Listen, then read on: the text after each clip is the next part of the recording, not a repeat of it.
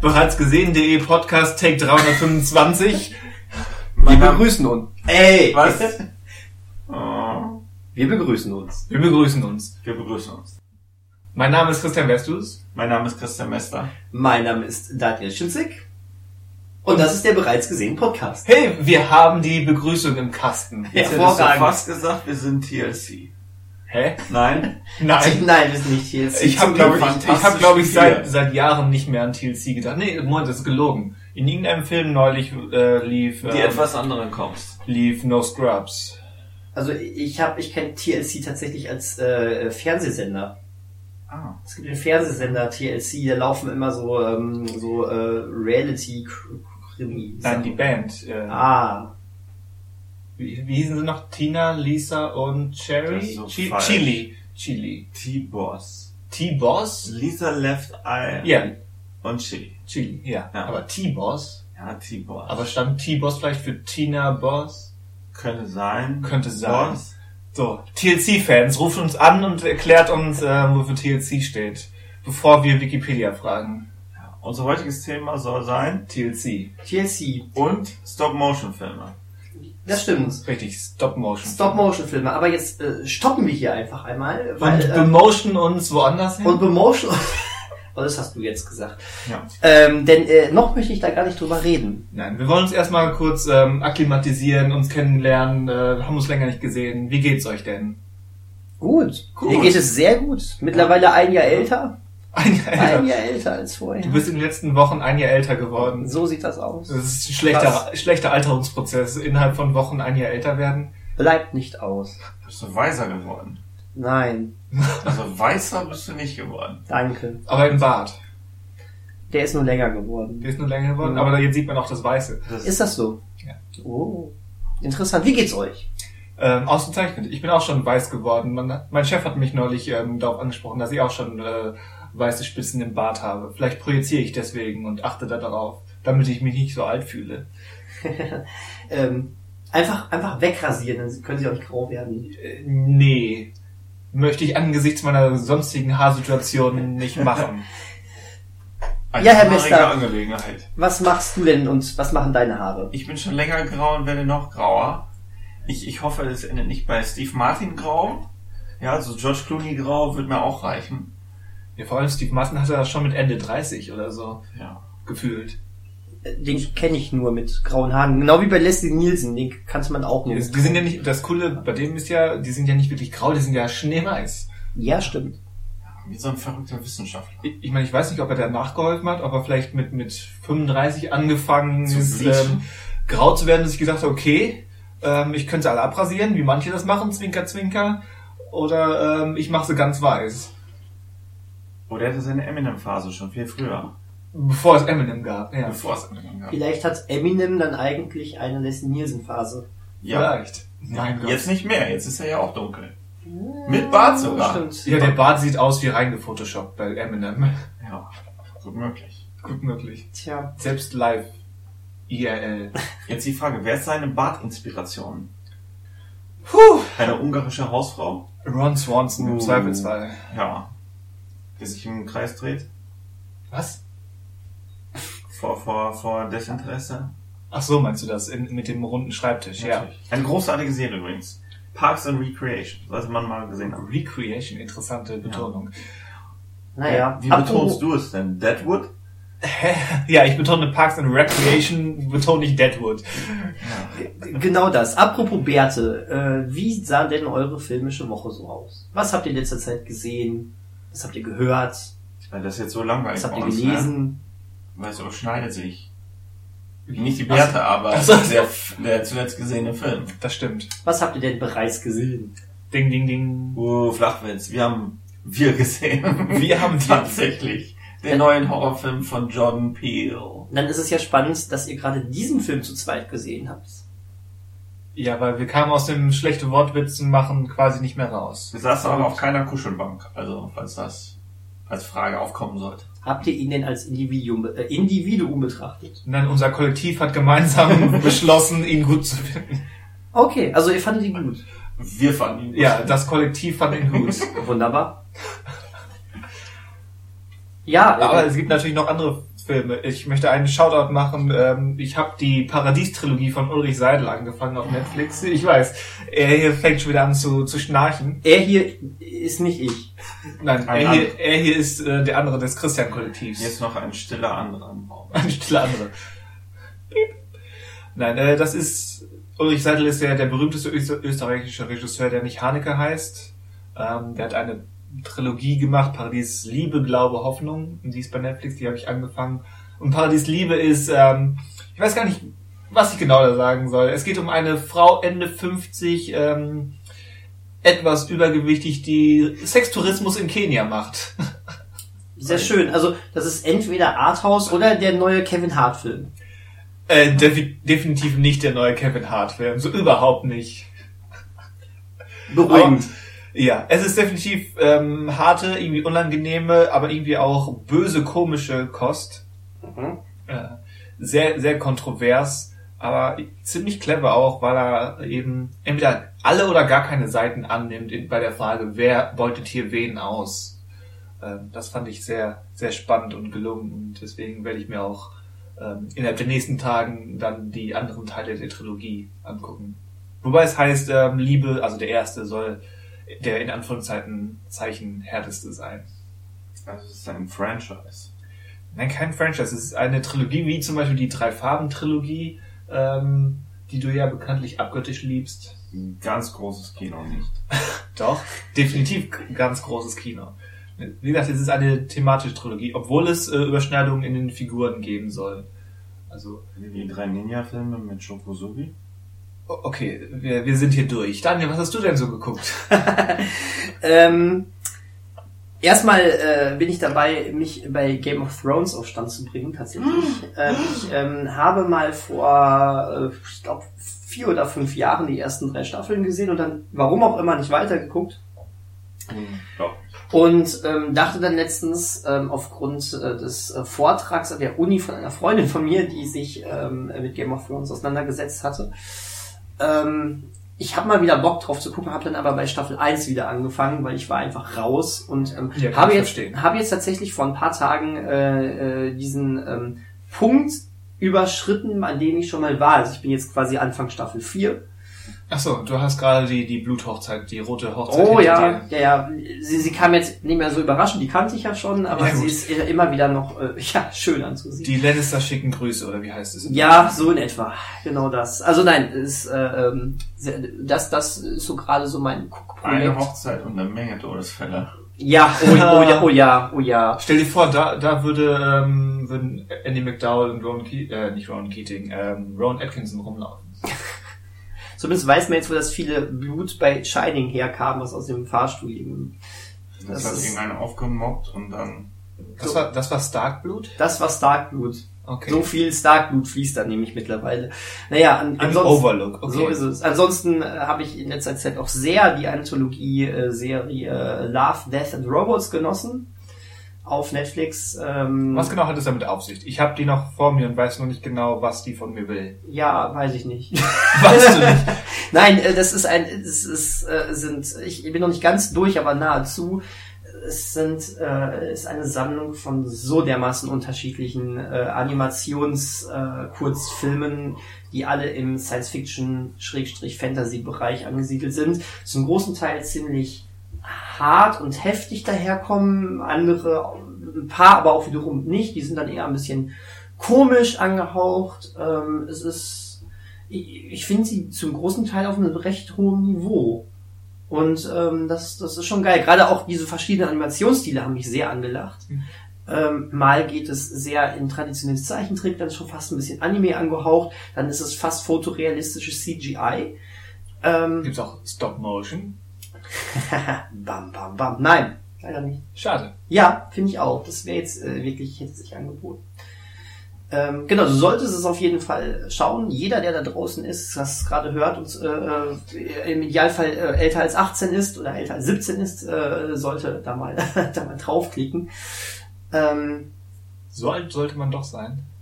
Ja, definitiv. Äh, tatsächlich springt auch der der äh, der Schutz rein bei äh, Netflix. Also da stand die große 18 drüber und ich musste tatsächlich den PIN-Code, den ich seit 100.000 Jahren irgendwie gefühlt nicht mehr eingeben musste, musste ich wieder eingeben. Ui. Ich konnte mich zum Glück noch dran erinnern. Ist eine, Okay. äh, äh, Spoiler, es ist einfach meine Telefonnummer von zu Hause. Eine kurze Telefonnummer. Ist es, äh, vierstellig gerade mal. Und so sind wir Böhnener. Zumindest Es die, gibt da ja schon- viele da. äh, Zumindest die, die da schon länger wohnen. Und ähm, ja, also viel mehr will ich auch gar nicht über, über diese Anthologieserie sagen, weil mir, mir hat die echt gut gefallen. Natürlich nicht jede Folge oder jeder Kurzfilm auf gleichbleibendem Niveau, aber äh, so, außer, also ich fand vor allen Dingen sehr angenehm, dass die so im Schnitt äh, f- 10 bis 15 Minuten gedauert haben. Das kommt mir gerade sehr entgegen. Also für mich klingt das wie, wie, wie Animatrix. Animatrix? Hat da, ja, Die Animatrix. Animatrix. Ja. Ja, ja äh, hat mich so ein bisschen auch dran erinnert, hatte aber, äh, ist natürlich in dem, was es zeigt, aber thematisch äh, breit gefächerter. Natürlich. Und, äh, hat auch die Chance, da mal durchaus doch mal satirischer zu sein oder komödiantischer. Ähm, wobei ich schon sagen würde, 75% sind eher im ernsten und in ziemlich krassen Genre angesiedelt. Ja, Okay. Herr Mester. Ich habe da auch reingeguckt. Und Ja. zwar, ich habe den großen Fehler gemacht. Die erste, ich habe erst irgendeine wahllos rausgepickt und die Mhm. alleine geguckt. Und das war zufällig mit, mit drei niedlichen kleinen Robotern, die auf eine Katze treffen. Den ich übrigens als einer, ich, den fand ich großartig. Die war echt niedlich. So. Ich fand die geil. Dann, dann habe ich meine Freundin angehauen und gesagt, so, komm, wir gucken hier mal rein. Und die ersten beiden Episoden gehen so dermaßen ab mit Blut und Gore und Ja, das ist, war etwas unpassend. Okay. Ja, die- Da kamen keine niedlichen Katzen. Wobei Katzen tatsächlich eine Rolle spielen in dieser Serie. Mehrmals, mehr als nur einmal. Ihr hattet meine Neugierde, jetzt habt ihr meine Aufmerksamkeit. Auch in diesem Wunderbar. Podcast. Das heißt, beim nächsten Podcast äh, wirst du uns erzählen, was du davon gehalten hast. Durchaus möglich, ja. Sehr schön. Na ja, gut, aber ähm, Kommen wir zum Thema. richtig, ähm, Ja, kommen wir zum Thema.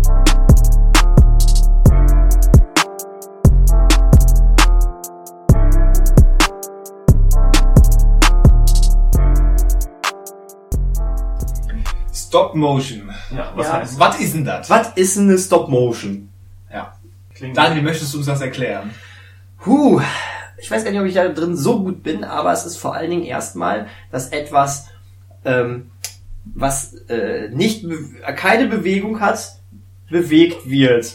Nein, sp sprich, wir haben zum Beispiel eine, eine, eine kleine Figur, wir machen ein Foto davon, wir machen jetzt ganz viele Fotos von dieser Figur und bewegen sie immer so ein ganz kleines bisschen, sodass es dann aussieht, als ob sich diese Figur bewegt. Es ist natürlich Wenn man diese Fotos hintereinander schneidet. ja, das hätte ich vielleicht dazu sagen sollen. Ja. Wenn man diese Fotos hintereinander schneidet, genau das. Aber was ist jetzt der Weil, Unterschied? weil Film ist ja, für die, die es nicht wissen, zumindest in der Zeit, bevor es digitale Kameras gab, ist es ja im Prinzip auch nur eine Serie von Einzelbildaufnahmen, die die Illusion von Bewegung erwecken. Weswegen man ja auch heute noch in der Digitaltechnik auch immer noch von 24 Bildern pro Sekunde und 25 Bilder pro Sekunde Richtig. spricht und genau.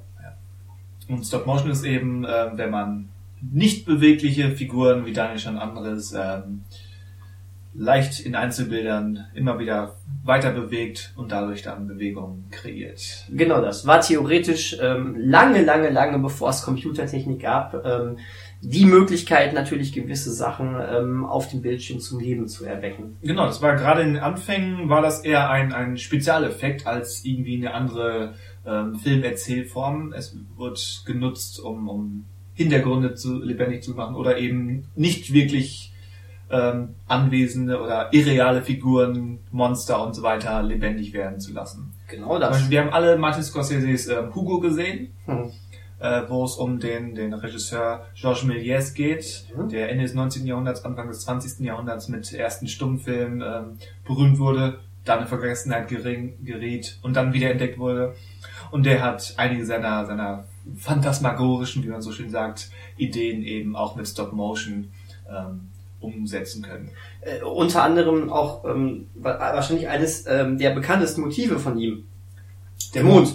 Der Mond, wo die Rakete reinfliegt. Genau das. Ins Auge, ins rechte Auge des Mondes, ja. Richtig, also genau das ist, ist eben Stop Motion.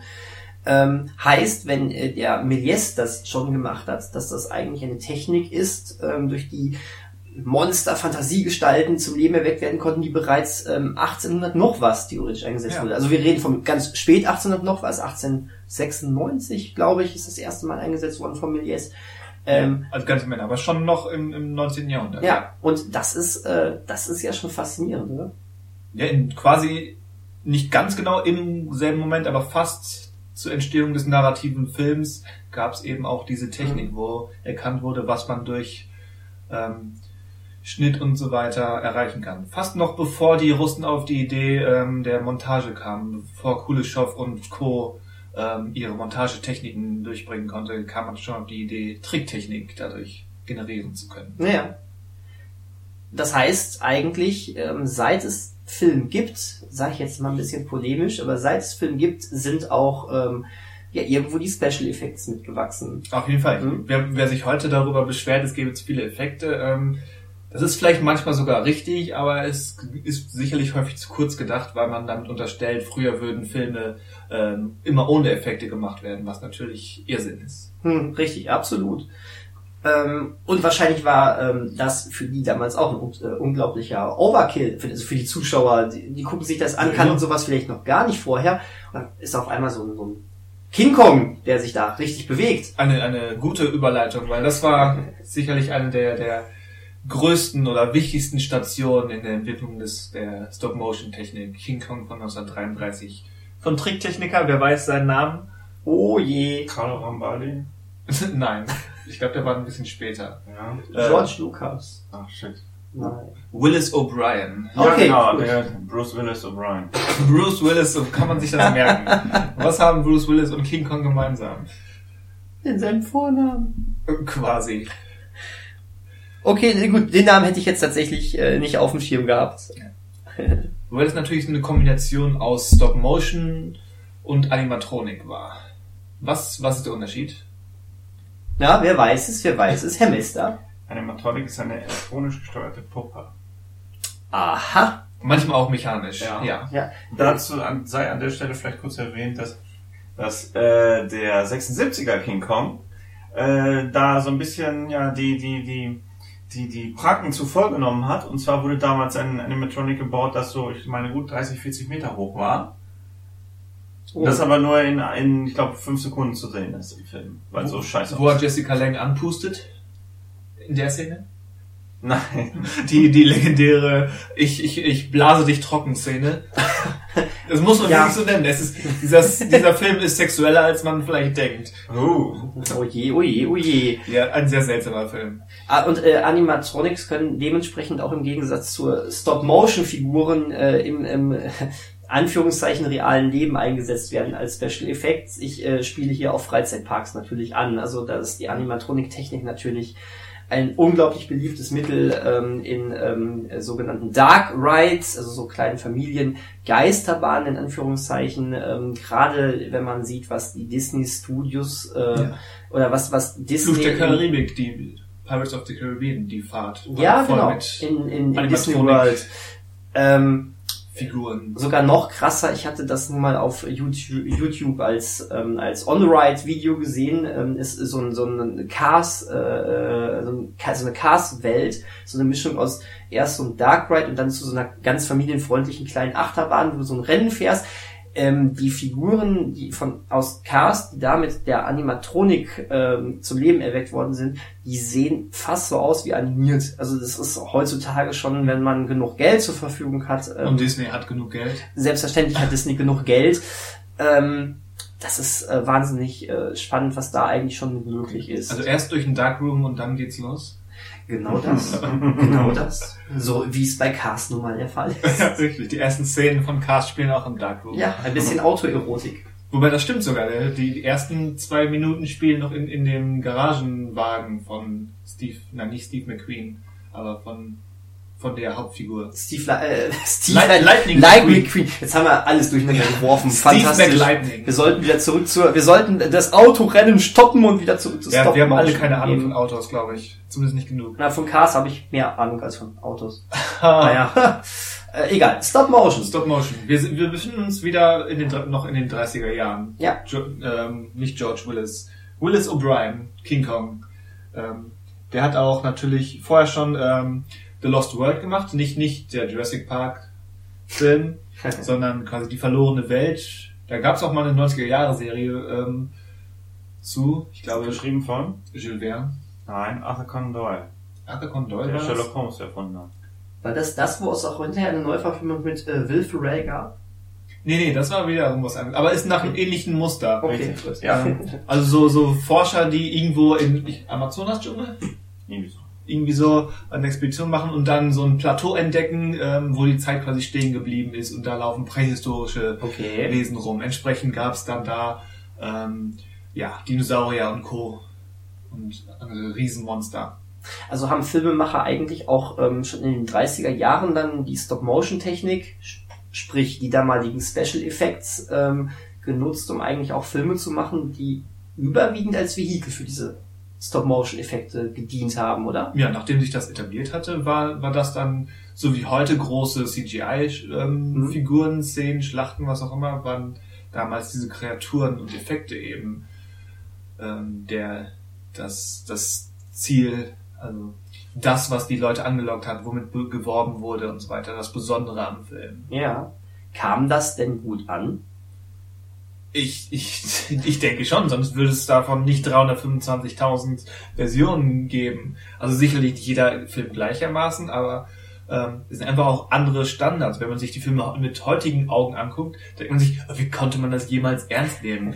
auch dann, ähm, das ist natürlich eine andere Technik, aber wenn wir uns die alten Godzillas angucken, ähm, ich habe gerade den japanischen Namen, Ausdruck für diese Technik vergessen. Also natürlich weder Stop Motion noch Animatronik, sondern ähm, vielleicht ähnlicher wie An- Animatronik, aber halt eine Person im Gummianzug Mhm. vor Miniaturen. Ja, ja, ja, das, Ist wieder ein Kennen wir, Sonderfall, aber ähm, das sieht natürlich nicht realistisch aus und diese äh, 30er, 40er, 50er Jahre äh, Stop-Motion-Animation sah sicherlich auch nicht realistisch im eigentlichen Sinne aus, aber es gab nun mal keine Referenz und das war nun mal, wie sagt man im Englischen, State of the Art damals. Und aber, aber das führt mich gerade zu einer wahnsinnig äh, interessanten Frage, zumindest für, mich interessant. Wie- stell sie. Ja. Ähm, wie wirkt es denn, wenn wir Stop Motion uns angucken? Also was ist, ähm, die Sache ist hier, ich glaube, jeder von uns würde äh, so was mit Stop, durch Stop Motion Technik ähm, erschaffene Figuren direkt als solche auch erkennen. Wir würden direkt ähm, sagen, oh, das ist Stop Motion, was zeichnet das aus? Ich glaube, die meisten würden sagen, es ist etwas behäbig, hakelig, abgehackt, wie auch immer. Das ist natürlich auch eine Frage des Animationsstils, wie dann in, in, in Cartoons, die ja tendenziell auch ähm, Stop-Motion sind, weil eben gezeichnete Einzelbilder aneinandergereiht äh, die Illusion von Bewegung ergeben. Und da gibt es hier das Prinzip auf Einser oder auf Zweier, vielleicht sogar auf Dreier animieren. Das heißt, ähm, auf jeden er ersten Frame, also das heißt 24 Frames pro Sekunde einzeln zeichnen oder auf jeden zweiten, das heißt 12 Bilder pro Sekunde machen oder zeichnen. Und das hat dann eben Auswirkungen auf die Flüssigkeit. Und zum Beispiel, wenn wir jetzt etwas in die Zukunft gehen, es gibt ähm, in, ich weiß, dass ähm, beim japanischen Animationsfilm Akira ist berühmt und berüchtigt dafür, dass der super detailreiche, super komplexe Bilder und dann auch noch auf Einser, also 24 Bilder pro Sekunde gezeichnet hatte Okay. weil das seinerzeit der teuerste japanische Animationsfilm aller Zeiten war. Die haben da Geld reingekloppt ohne Ende, was man sich angesichts dieser schon ziemlich komplexen und grotesken Story, Story quasi nicht vorstellen kann.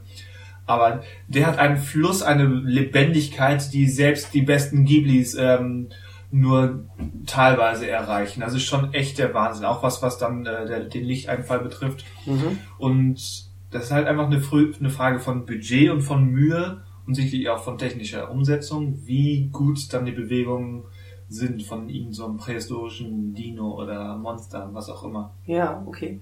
Also so wie heutzutage auch. Nicht jeder Effekt ist gleich gut. Man sieht's ja selbst, ähm, ist vielleicht jetzt eine andere Art von Effekt, aber in Captain Marvel, die Verjüngungstechnik an bei ähm, Sam Jackson sah sie erstklassig aus, geradezu gruselig erstklassig, aber ähm, Mr. Mr. Agents of Shield, Coulson, sah eher nicht so gut aus. Ja. Da, da, da hat das Budget Ende. Da hat es irgendwie nicht gereicht. Da hat man sich gedacht, der ist nicht Hauptfigur, der hat, taucht nur in zwei Szenen auf, müssen uns nicht so die Mühe geben, äh, wie bei der Hauptfigur Nick Fury. Oder, oder äh, es sah erst auch bei Samuel L. Jackson nicht so gut aus, dann hat Samuel L. Jackson das gesehen und Yo, Motherfucker! Ja. Weißt du, dann kam erst Drogen und dann haben sie gesagt, oh gut, wir stecken da lieber noch ein paar Millionen rein. Äh, Ich meine, da gibt's natürlich ziemlich sicher noch andere Faktoren, die da eine Rolle spielen. Wie gut kennen wir diese Person? Das heißt, wie gut Mhm. können wir uns selbst abfragen, ob das jetzt authentisch aussieht oder nicht? Wir kennen, je nachdem, wie, wie gut wir in der Filmografie bewandert sind, aber von Sam Jackson gab's einfach, gibt es viel mehr Bilder aus noch relativ junger Zeit. Das heißt, wir wissen ungefähr, wie er äh, Mitte, Ende der 90er ausgesehen haben könnte.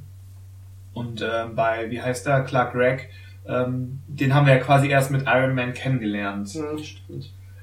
Und dann das gleiche gilt, ist dann auch so ein Effekt für die Effektleute. Es gibt weniger Referenzbilder für dann diesen Effekt, mit dem man das System füttern kann, um eben diesen verjüngten ähm, Charakter darstellen zu können. Das kommt alles mit rein. Aber eben auch eine Frage von Budget und einfach Mut, Fleiß und Budget. Mhm, mhm. Und so würde ich schätzen, hat sich das auch auf die Monster der 30er, 40er, 50er ausgewirkt und wie gut sie angekommen sind. Wie ging's weiter? Wie mit der? Stop-Motion-Technik. Ich meine, äh, klar, 30er, 40er kann ich mir noch gut vorstellen. Äh, war ja auch so diese Monsterzeit, King Kong. Ich glaube, wahrscheinlich hat jeder diesen King Kong, äh, diese King Kong-Szene, der sich so ein bisschen mit Film, für Film interessiert, gesehen. Die, eine Szene Ähm, mit Sicherheit, würde ich auch schätzen. Genau, also ne, die große Wolkenkratzer-Szene. Ähm, Mindestens. Oder eben das erste Auftreten, wo er sie dann greift oder sowas. Mhm. Und einfach nur das Gesicht. Ja. Ähm, aber ja, war, war dann irgendwie, war nach den 40er Jahren auf einmal Schluss, äh, Sch Sch Schluss, Schluss, Schluss mit der Stop-Motion-Technik. Ähm, ich meine, klar, 50er Jahre, da ging es dann auch langsam ja, äh, da war so ein bisschen die ähm, Musical-Zeit, äh, das war ja eher das, was die Leute geliebt haben. Jein, also ich würde da erstmal sagen, der, die 40er Jahre haben dem sicherlich, ähm, oder 30er, 40er haben dem sicherlich einen kleinen Einbruch verschafft, einfach weil, jetzt wird es ein bisschen soziopolitisch, aber weil durch den Zweiten Weltkrieg war einfach der Wunsch nach derartigen Filmen nicht so groß, da war halt, äh, wenn es denn, wenn das Publikum nach Zerstreuung ge gelächzt hat, dann wollten sie überwiegend Zerstreuung im realen Leben, das heißt ähm, romantische Filme oder so. Das war die, die, der Höhepunkt der sogenannten Screwball-Komödie im amerikanischen Kino. Das heißt, diese Mann und Frau treffen sich, mögen sich erst nicht, streiten sich eine Stunde und verlieben sich dann doch ineinander. Solche Filme, ähm, His Girl Friday oder Leoparden küsst man nicht und sowas mit Cary Grant, Catherine Hepburn und so weiter. Das war eben so das, das in Anführungszeichen Mainstream-Kino, das, das ähm, Ablenkungskino. Und dann, wenn es eben in größere Sachen so gehen sollte, war eben gerade mit Kriegseintritt der USA waren es dann eben tatsächlich Kriegsfilme oder Abenteuerfilme und diese fantastischen Filme mit Monstern waren in den 40er Jahren sicherlich so für, für eine Weile out. Mhm. Also was nicht heißt, dass es nicht mal einen gab, aber ähm, soweit ich das jetzt durch Recherche abgre abgrenzen konnte, ähm, war da sicherlich in den 40er Jahren nicht der Höhepunkt. Ich würde sagen, der, der, der erste Schritt, dass es sich wieder ändert, war dann 1949 mit einem Film namens Mighty Joe Young, Okay. den man mal gehört haben könnte. Und da war ein gewisser ähm, Herr, den man vielleicht auch kennen könnte, war da ähm, der First Technician, das heißt quasi sozusagen der Effektspezialist. Ja. ja, aber wer denn? Ja, wer denn? Ein, ein Mann namens Ray Harryhausen. Oh, der kommt mir bekannt vor. Das hast du sehr authentisch ähm, so gesagt. Ja. Also ich, ich würde mal schätzen, wenn man Stop Motion hört und äh, sich davon löst, dass das alles, was Animation ist, theoretisch betreffen kann, ist Ray Harryhausen quasi der erste Name, der einem damit einfällt. So Ja. berühmt und einflussreich war und ist er.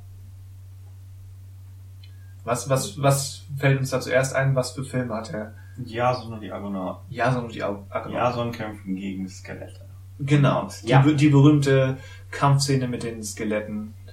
Ähm, immer noch Wahnsinn, weil, wenn man sich überlegt, ähm, dass da eben nicht nur sonst in, in, in diesem alten Film, also alt ist dieser Film ja auch, aber so wie bei The Lost World, wenn, wenn dann diese Wissenschaftsteam da auf Dinos trifft auf diesem Plateau, im besten Falle sehen, sind, sind Menschen und Dino im gleichen Film und dann rennt eine, eine Partei vor der anderen Partei weg. Es gibt nur marginale Interaktion. Aber hier, Okay. diese Kampfsequenz, ähm, zwischen eben Jason und so ein paar Kollegen gegen die ähm, Skelettkrieger. Da interagieren eben Menschen und Skelettkrieger. Das heißt, äh, und die Figuren, mit denen das animiert wurde, waren eben so groß wie, keine Ahnung, so eine Tischlampe oder sowas. Das heißt, das heißt nicht, dass der Darsteller von Jason da am Set äh, mit, mit lebensgroßen ähm, Skelettstatuen gehantiert ist, hat und sich dann auch ähm, 20 Mal pro Sekunde ähm,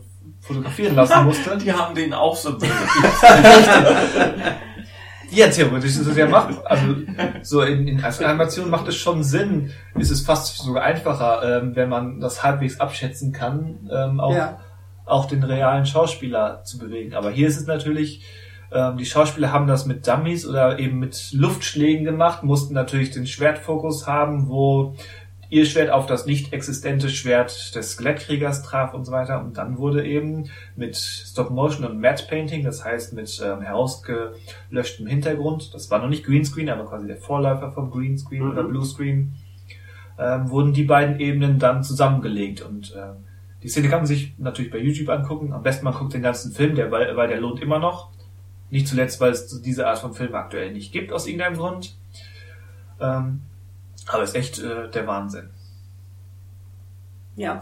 Äh, und äh, Sindbad hat er, glaube ich, auch gemacht, oder? Er hat mehrere Sindbads gemacht. Mehrere also, Sindbäder sogar. Also er hat nicht immer, er hat nicht immer Regie geführt, er war auch manchmal eben auch in Anführungszeichen nur Effektkünstler oder nur ähm, Mitproduzent. Er hat nicht bei jedem Film selbst Regie geführt, aber ja, er hat auf jeden Fall bei mehreren Sindbad-Filmen ähm, die Effekte gemacht. Ich glaube, der berühmteste ist Sindbad siebente Reise. Okay äh, wo am Ende gegen eine, äh, na nicht Medusa, gegen, na, wie heißt das Ding? Der Zyklop. Der, der taucht da auch auf, ja, den meine ich zwar gerade nicht, aber genau, der taucht da auch auf, ähm, der aus dem Wasser steigt. Eine Szene, die, die Terry Gilliam in Time Bandits ähm, nochmal aufleben lässt. Oh, okay. Sehr cool. Also, also hat Stop Motion eigentlich dafür gesorgt, dass er so richtig schöne Abenteuerfilme schon so früh in der Filmgeschichte eigentlich haben durften. Ja, mit Stop Motion wurde das lebendig gemacht, was in den, in den kreativen Köpfen Hollywoods rumschwirrte, sich aber nicht mit normalen Mitteln umsetzen ließ. Also mhm. musste man eben einfallsreich werden. Und ähm, so wurde diese Technik entwickelt. Ja. Und ja, es hat, wie gesagt, insbesondere so den, die fantastischen Welten, Fantasiewelten zum Leben erweckt. Sehr cool. Wie lange hat sich das gehalten? Ja, wie lange hat sich das gehalten? Also ähm, auch das wohl war irgendwann so ein bisschen passé, so hat sich so gerade noch in die 60er reingeschleppt, aber so mit den ausklingenden 60er Jahren hatte sich das. Auch da gehören natürlich wieder mehrere Faktoren hinzu. In den 60er Jahren stand das Studiosystem der USA. Und wir sprechen hier jetzt quasi ausschließlich vom, vom mhm. amerikanischen Kino. Ähm, es gibt marginale osteuropäische oder russische ähm, Beispiele für, für Stop-Motion-Filme ähnlicher Bauart, ansonsten wirklich nur Hintergrundeffekte. Zum Beispiel, ähm, um nochmal ganz weit zurückzugehen, Fritz Langs Metropolis hatte ja auch viele Stop-Motion-Sachen, die Hintergrundeffekte mit der großen Stadt, mit der Metropolis, wo die Autos darüber fahren, oder die, die Flugzeuge, die Luftschiffe, ist auch überwiegend Stop-Motion. Aber mit den 60er Jahren hatte sich das dann, das amerikanische Studiosystem stand quasi vor dem Kollaps, ähm, und das war ja auch quasi die Geburtsstunde des New Hollywood, wie man mhm. sagt. Mit Leuten wie Scorsese, mit Spielberg, Brian De Palma, Francis Ford Coppola und eben einen Typen wie George Lucas. Und ich würde schätzen, der ist dann derjenige, der das dann rübergerettet hat. Mit eben einem Film wie Star Wars, der dann die Techniken von damals ähm, weiterentwickelt hat, aber halt unter einem neuen intellektuellen Standpunkt oder mit ja. einer befreiten Art eben nicht mehr nach diesem etwas biederen, spießigen, altmodischen Studiosystem, sondern vielleicht altmodisch, aber eben altmodisch mit neuem Schwung. Das ist ja sowohl Star Wars als auch dann etwas später Indiana Jones. Mhm.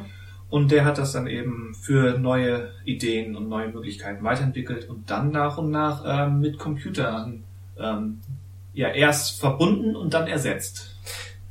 Und ähm, ich, ich finde, gerade wenn man sich Star Wars anguckt, äh, die, äh, diese, die überarbeiteten, überarbeiteten Special Editions, ähm, wie grausig die CGI-Effekte, die später dazu gekommen sind, aussehen Ja, ja. Ge gegenüber der den großartigen, also immer noch großartig wirkenden Stop-Motion-Effekten, oder? Ich meine, weil mag jetzt auch nostal nostalgisch etwas verblendet sein, aber ich glaube, der Film führt einen doch sehr gut vor Augen.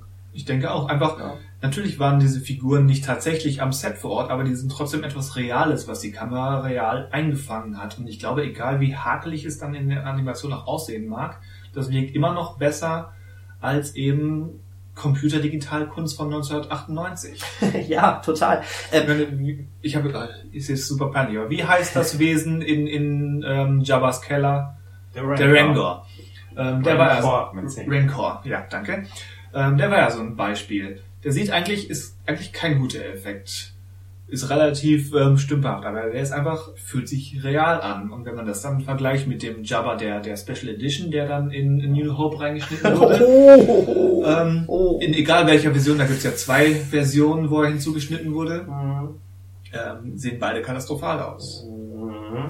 Okay, äh, jetzt hat sich gerade was ergeben. Ich habe einen, einen plötzlichen wichtigen Termin. Du hast einen wichtigen Termin. Ach du Scheiße.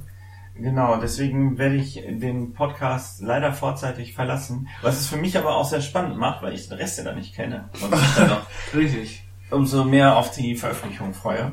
Ähm, aber ich will natürlich kurz noch mit auf den Weg geben, was ich mit Stop Motion verbinde ähm, und was, was ich da generell von halte. Ja, was verbindest du mit Stop Motion? Was hältst du da generell von? Mm, Ich, ich sehr, sehr, sehr präzise gefragt. Ja, ne? Ja. Es ist fast so, als wenn ich wüsste, was du sagen wolltest.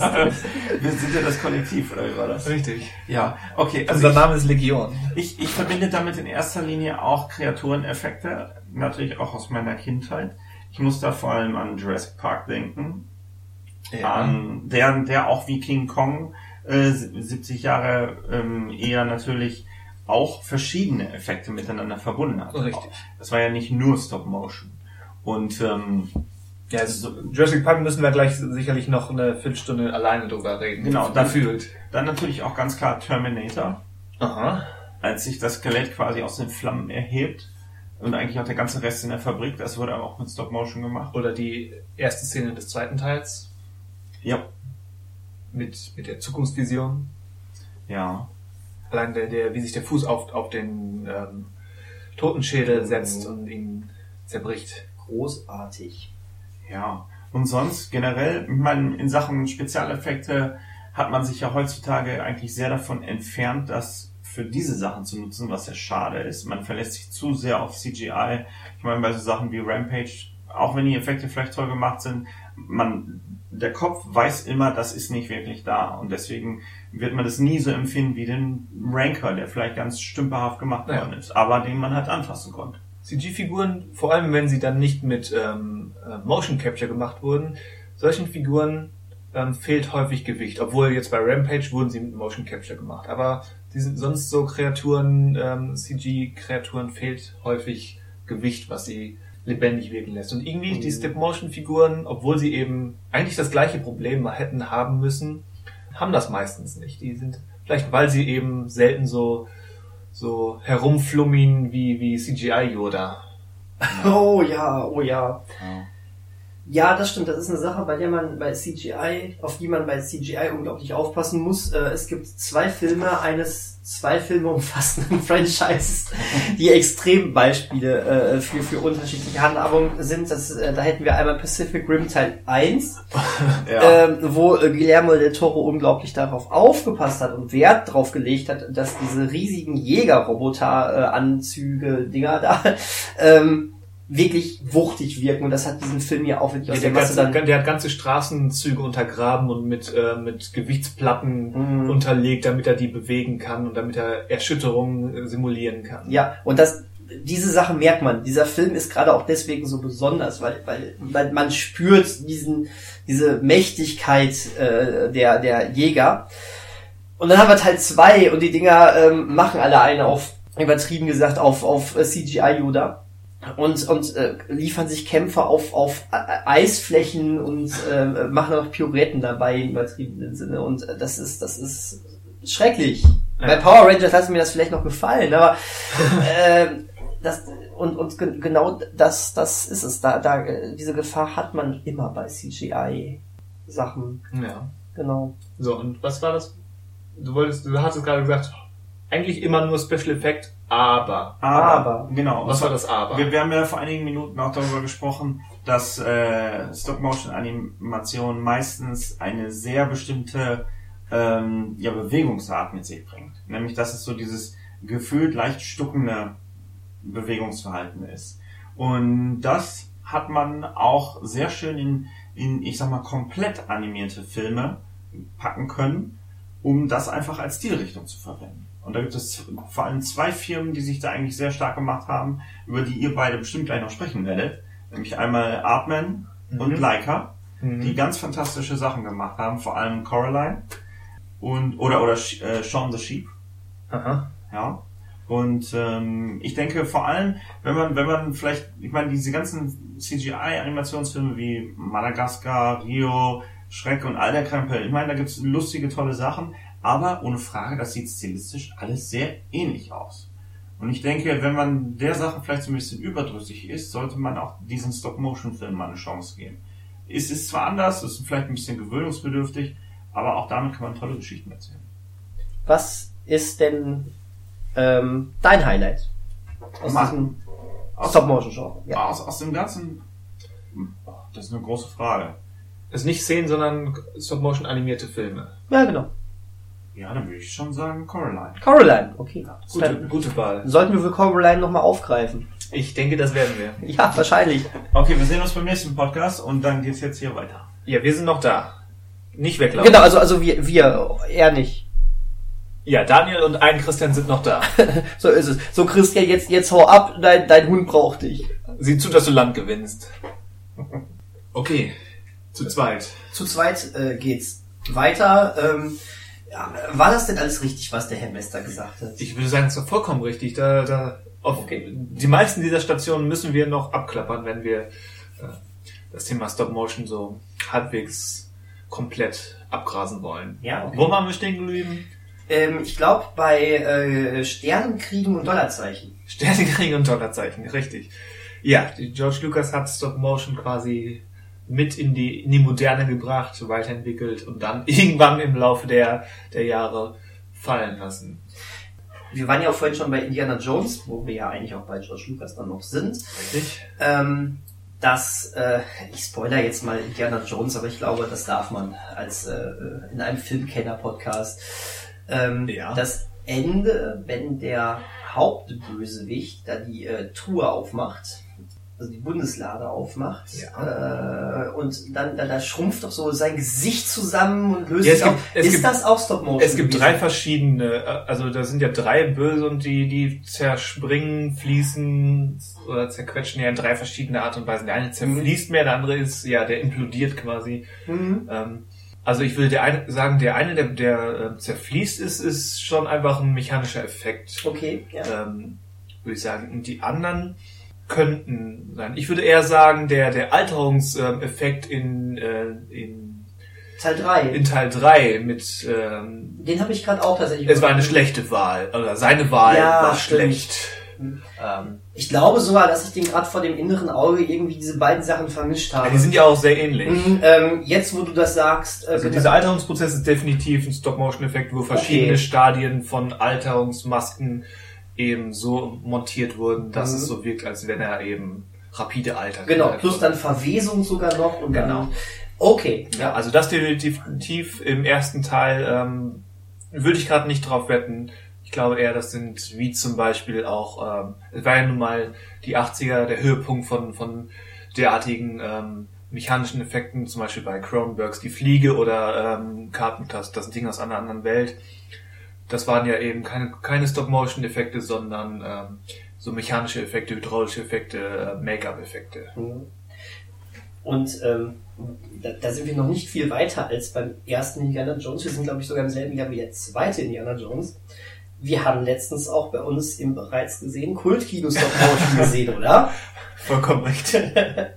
ja, es ist, es ist nur, ähm, nein, es ist äh, der der Marshmallow Man war aber auch im Kostüm, zumindest in einer Version, Den, oder? den, den Marshmallow Man hätte ich jetzt auch gar nicht als Stop Motion. Nee, du großartig meinst ähm, Sul und äh, Ge- den äh, anderen. Genau, äh, die, die- beiden äh, Bären in Anführungszeichen. Gerade da, wo er, wo der eine die Straße runterläuft, äh, äh, ähm, sehr, das ist gar nicht mal so gut gealtert, aber ist immer noch extrem charmant.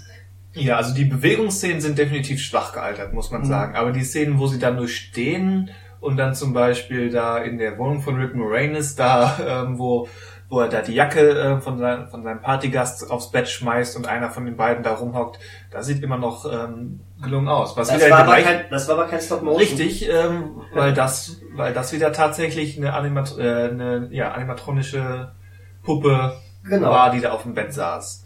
Man, man sah sehr schön, wo es sich wann abgewechselt hat, fand Ja. ich.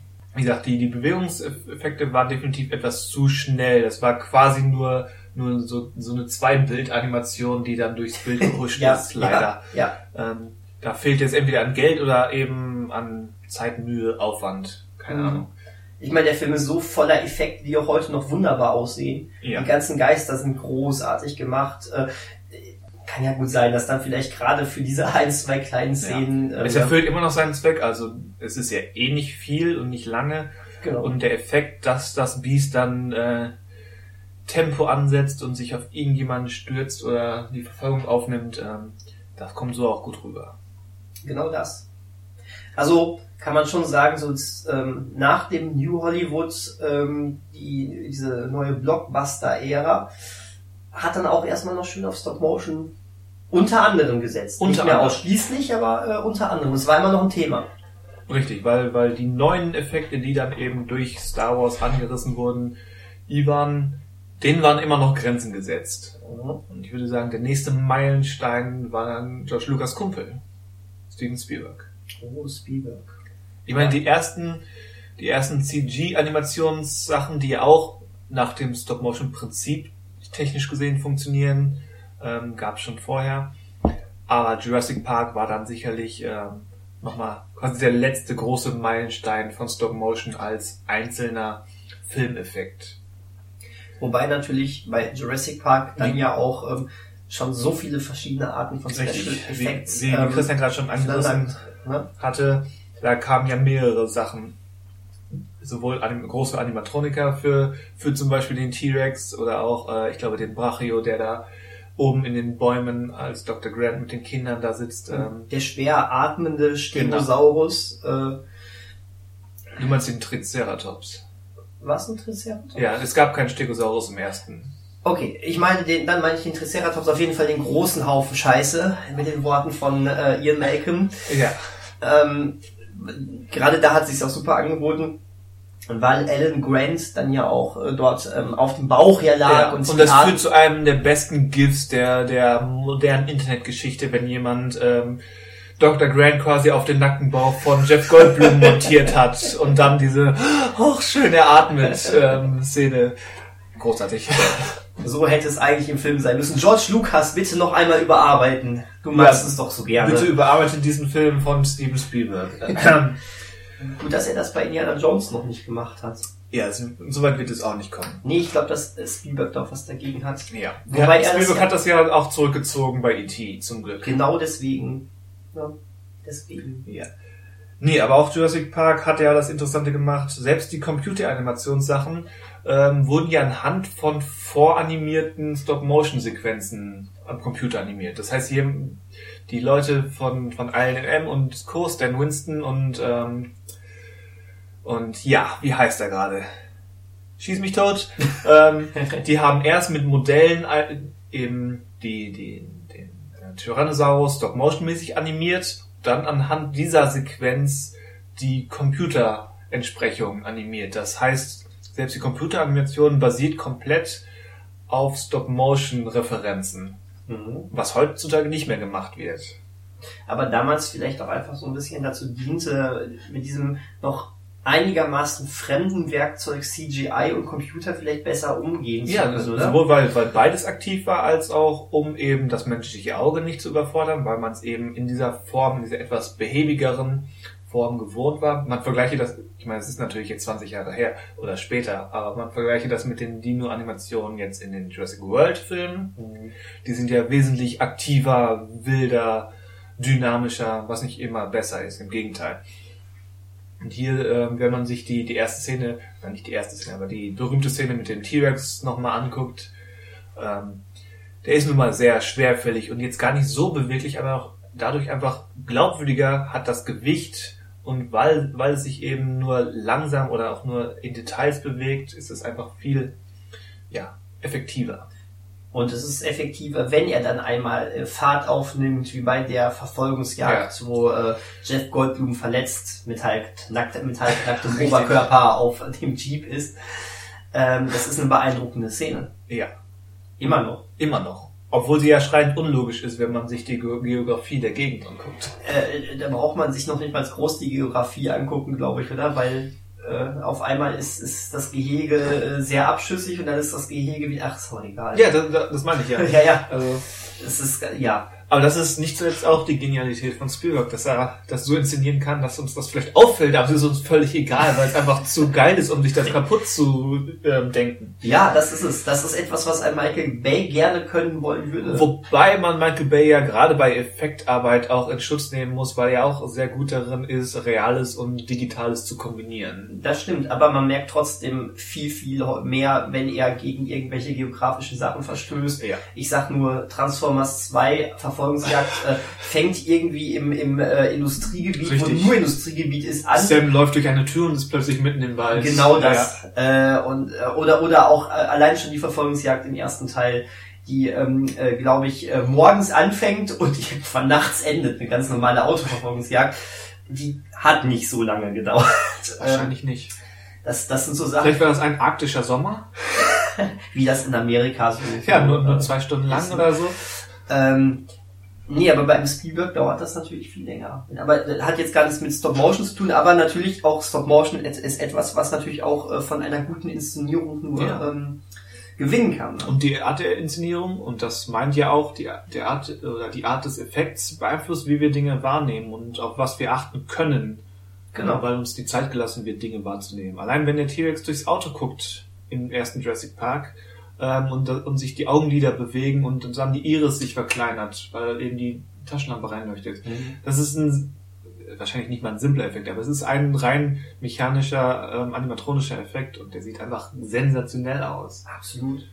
Ich meine, der Aufschrei war ja auch nicht, ähm, zumindest unter einigen Filmfans nicht umsonst da, als ähm, Jurassic World sein das Versprechen gebrochen hat, dass sehr viel mit Animatronics gearbeitet ist. Ich glaube, es wurde sogar sehr viel mit Animatronics gearbeitet, man hat am Ja, nichts mehr davon gesehen. Ich glaube, außer die paar ähm, sterbenden Dinos, die es da gab, weil, weil der in, in, der, in Dominus Rex da gewütet hat, viel mehr würde ich da nicht von glauben, wenn man mir erzählen würde, dass das Animatronics war.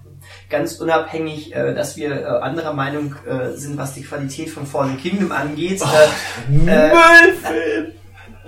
Ich halte dagegen. Äh, der hat das besser gemacht. Der hat mehr mit Animatronics gearbeitet. Wesentlich mehr. Das hat man auch gesehen. Möglich, ja. Hm. Ah, ich meine, ich mag beide nicht. Also beide Worlds nicht.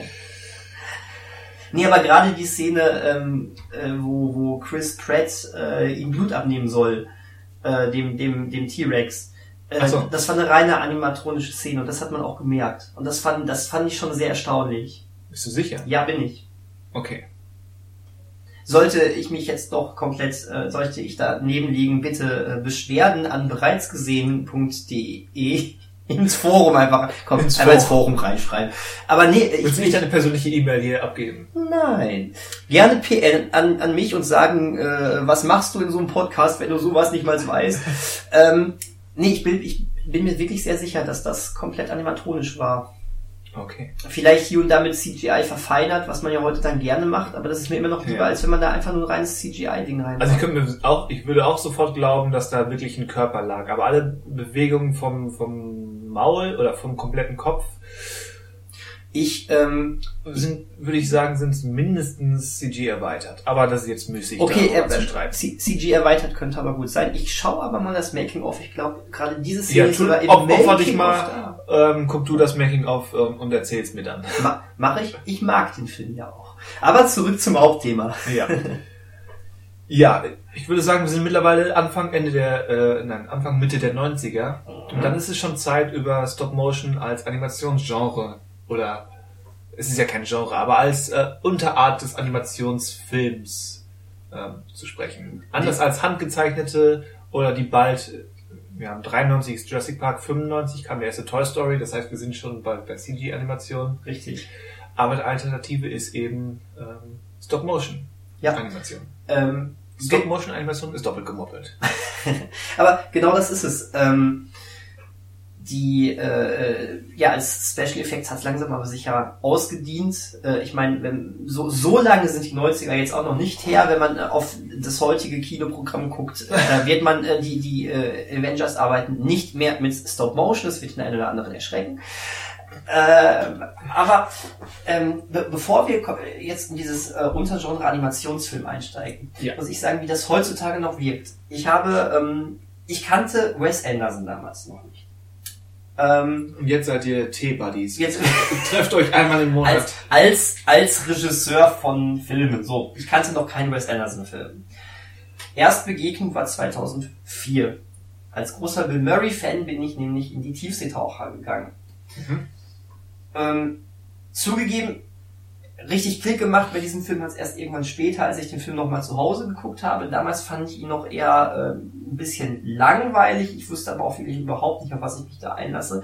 Aber was mich damals schon bei dieser Erstsichtung, die, die mich noch nicht so beeindruckt hatte, unglaublich beeindruckt hat, war, dass dieser Realfilm das erste Mal seit langer, langer Zeit wieder mit Stop Motion gearbeitet hat. Diese ganzen komischen Unterwasserwesen waren alle mit Stop Motion. Mhm. Natürlich mit aus voller Absicht, gerade um ein anderes Gefühl als sonst ähm, ähm, hervorzubringen. Und das fand ich, ähm, fand ich toll. Ich habe mich so beömmelt über diese Wesen, die da waren. Und das lag, das hätte ich nicht gemacht, wenn es CGI gewesen wäre. Es lag wirklich an den Wesen des Stop Motions. Du hast dich beömmelt, weil, weil es witzig gemacht war oder weil es lächerlich gemacht war? Nein, also beides. Ich glaube tatsächlich, äh, äh, dass Wes Anderson in diesem Fall auch wirklich so extra auf so eine gewisse trashige Art gesetzt hatte und das mit diesem Charme von Stop Motion äh, verbunden hat. Ich glaube tatsächlich, ähm, in dem Fall war meine Rezension so ein bisschen beides, aber im, im vollen Bewusstsein darüber, dass das absichtlich auch, auch war. Nicht, oh, ist dieser Film immer doof, der hat ja noch niemals gute Special Effects, ganz im Gegenteil. Ähm, aber es wirkt natürlich ähm, durch dieses, für mich, ich war damals äh, 17, glaube ich, für, für, für äh, dann doch eher dieses, dieses aus, aus der damaligen Sicht dann doch wieder ungewohnte Effektmäßige, plus dadurch, dass diese Dinge auch so großartig verrückt designt waren, Mhm. ähm, wirkte das so anders, aber auf so charmante Art und Weise anders. Ich, ich habe mich wirklich nicht drüber lustig gemacht, aber ich habe mich wahnsinnig gefreut, dass das mal so ganz anders war. Gut. Und ähm, das, äh, da, das fand ich toll. Ich glaube, das ist so etwas, was heu, wo, wozu heutzutage Stop Motion dann eben doch auch noch in Realfilmen einen Platz haben kann. Aber es muss natürlich auch von Kennern dann gemacht werden. Ja, aber es hat dann immer so einen, so einen etwas altmodisch nostalgischen Effekt. Absolut. Und dann ist die Frage, wo haben wir das dann sonst zuletzt gesehen? Fällt dir was ein? Du meinst in Realfilmen jetzt? Ähm, Also wirklich klassisch Stop Motion. Also ge äh, gewünscht hätte ich es mir ja bei äh, Kristallschädel. Das hätte ich unglaublich geil gefunden, hätte es nämlich hingepasst. Das, sowas in der Art wurde uns auch versprochen. Stattdessen gab es halt halbgare CGI-Effekte. Ähm, Ich hätte es mir beim Hobbit gewünscht. ah. Hatte Herr der Ringe CGI? Äh, äh, äh, äh, Stop Motion. Ähm, vereinzelt würde ich schätzen. Echt? Ähm, aber dann nur so, sei es ähm, vielleicht wieder nur als Referenz oder eben Hintergründe. Mhm. Aber ich glaube, so Kreaturen waren da auch schon alle ähm, CG. Ja, das glaube ich. Aber, aber eben besser integriert. Und die Frage ist jetzt, warum, warum sieht, warum sieht Herr der Ringe so viel besser aus als der Hobbit?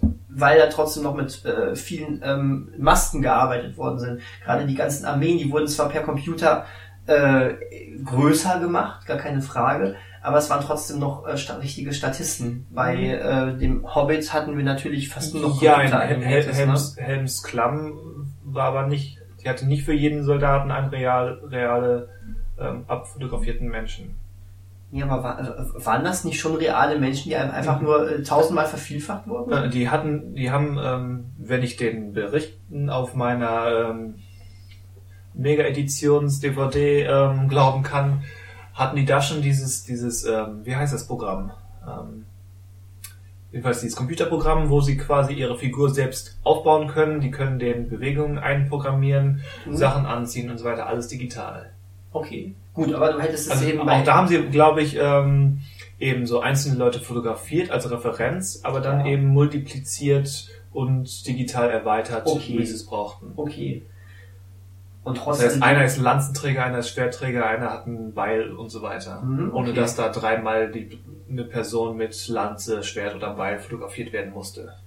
Und trotz alledem. Haben alles besser gemacht als beim Hobbit. Ich meine, beim Hobbit kam dann noch die, die, die Kacke mit den, mit den hohen Framerates dazu, weshalb das klassisches Matte Painting und so weiter nicht mehr funktioniert hat. Ähm, Und am Ende guckt jetzt eh jeder nur noch zu Hause in normalen 24 Ja. äh, Bildern pro Sekunde, wodurch der Film auch wieder wesentlich äh, hübscher anzusehen ist.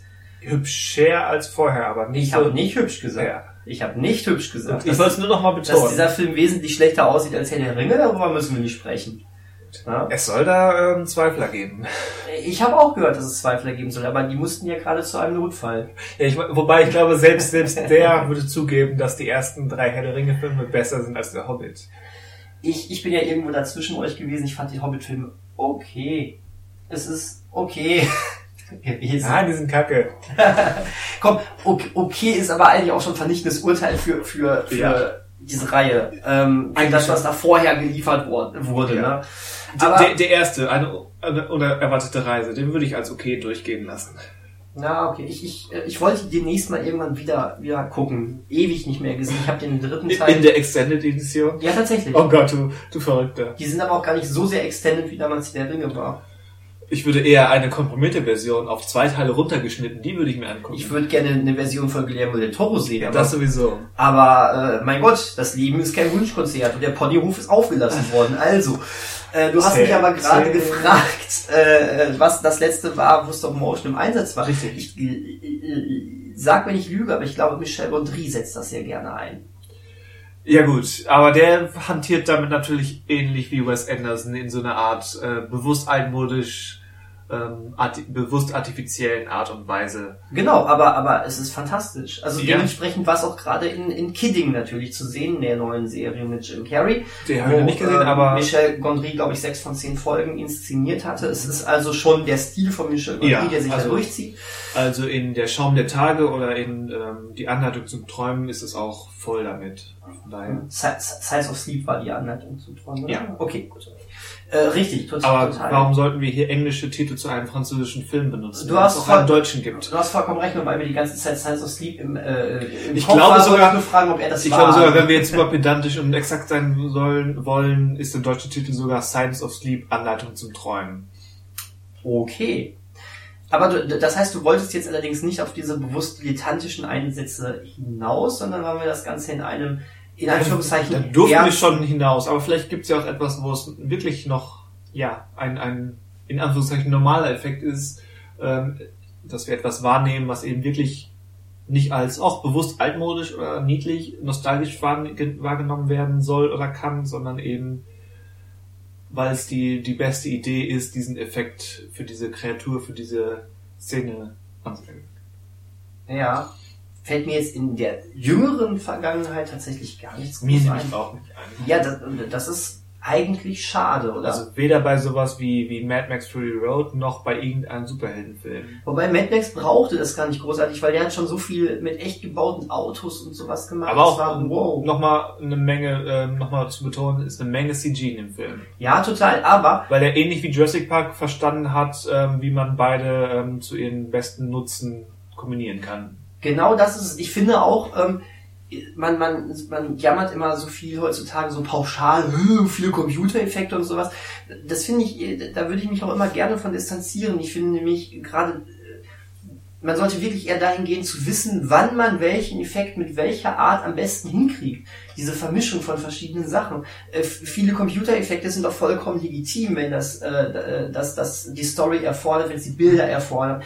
Aber wenn, wenn, äh, um jetzt zum, beim, beim Hobbit mal wieder zu, nochmal zu kommen, wenn, wenn da äh, die, die Orks rumlaufen und du die, dann musst du die nicht für jede verdammte Szene animieren, dann ist es manchmal auch charmanter, wenn das coole Kostüme sind. Ja. Es ist charmanter, Oder wenn du- unsere 23 Zwerge durch einen blöden Wald laufen, kann dieser Wald auch echt sein und, und nicht hinterm zweiten Baum Greenscreen sein. Genau, genau das ist es. Natürlich ist es auch cool, wenn man solche, äh, solche CGI-Experimente in, in, ähm, in fast schon Perfektion sieht, wie bei, bei das Dschungelbuch oder sowas. Das ist ja schon irgendwie Irgendwie äh, beeindruckend. irgendwie ja, beeindruckend, aber, aber, es wirkt, aber es wirkt auch irgendwo seelenlos.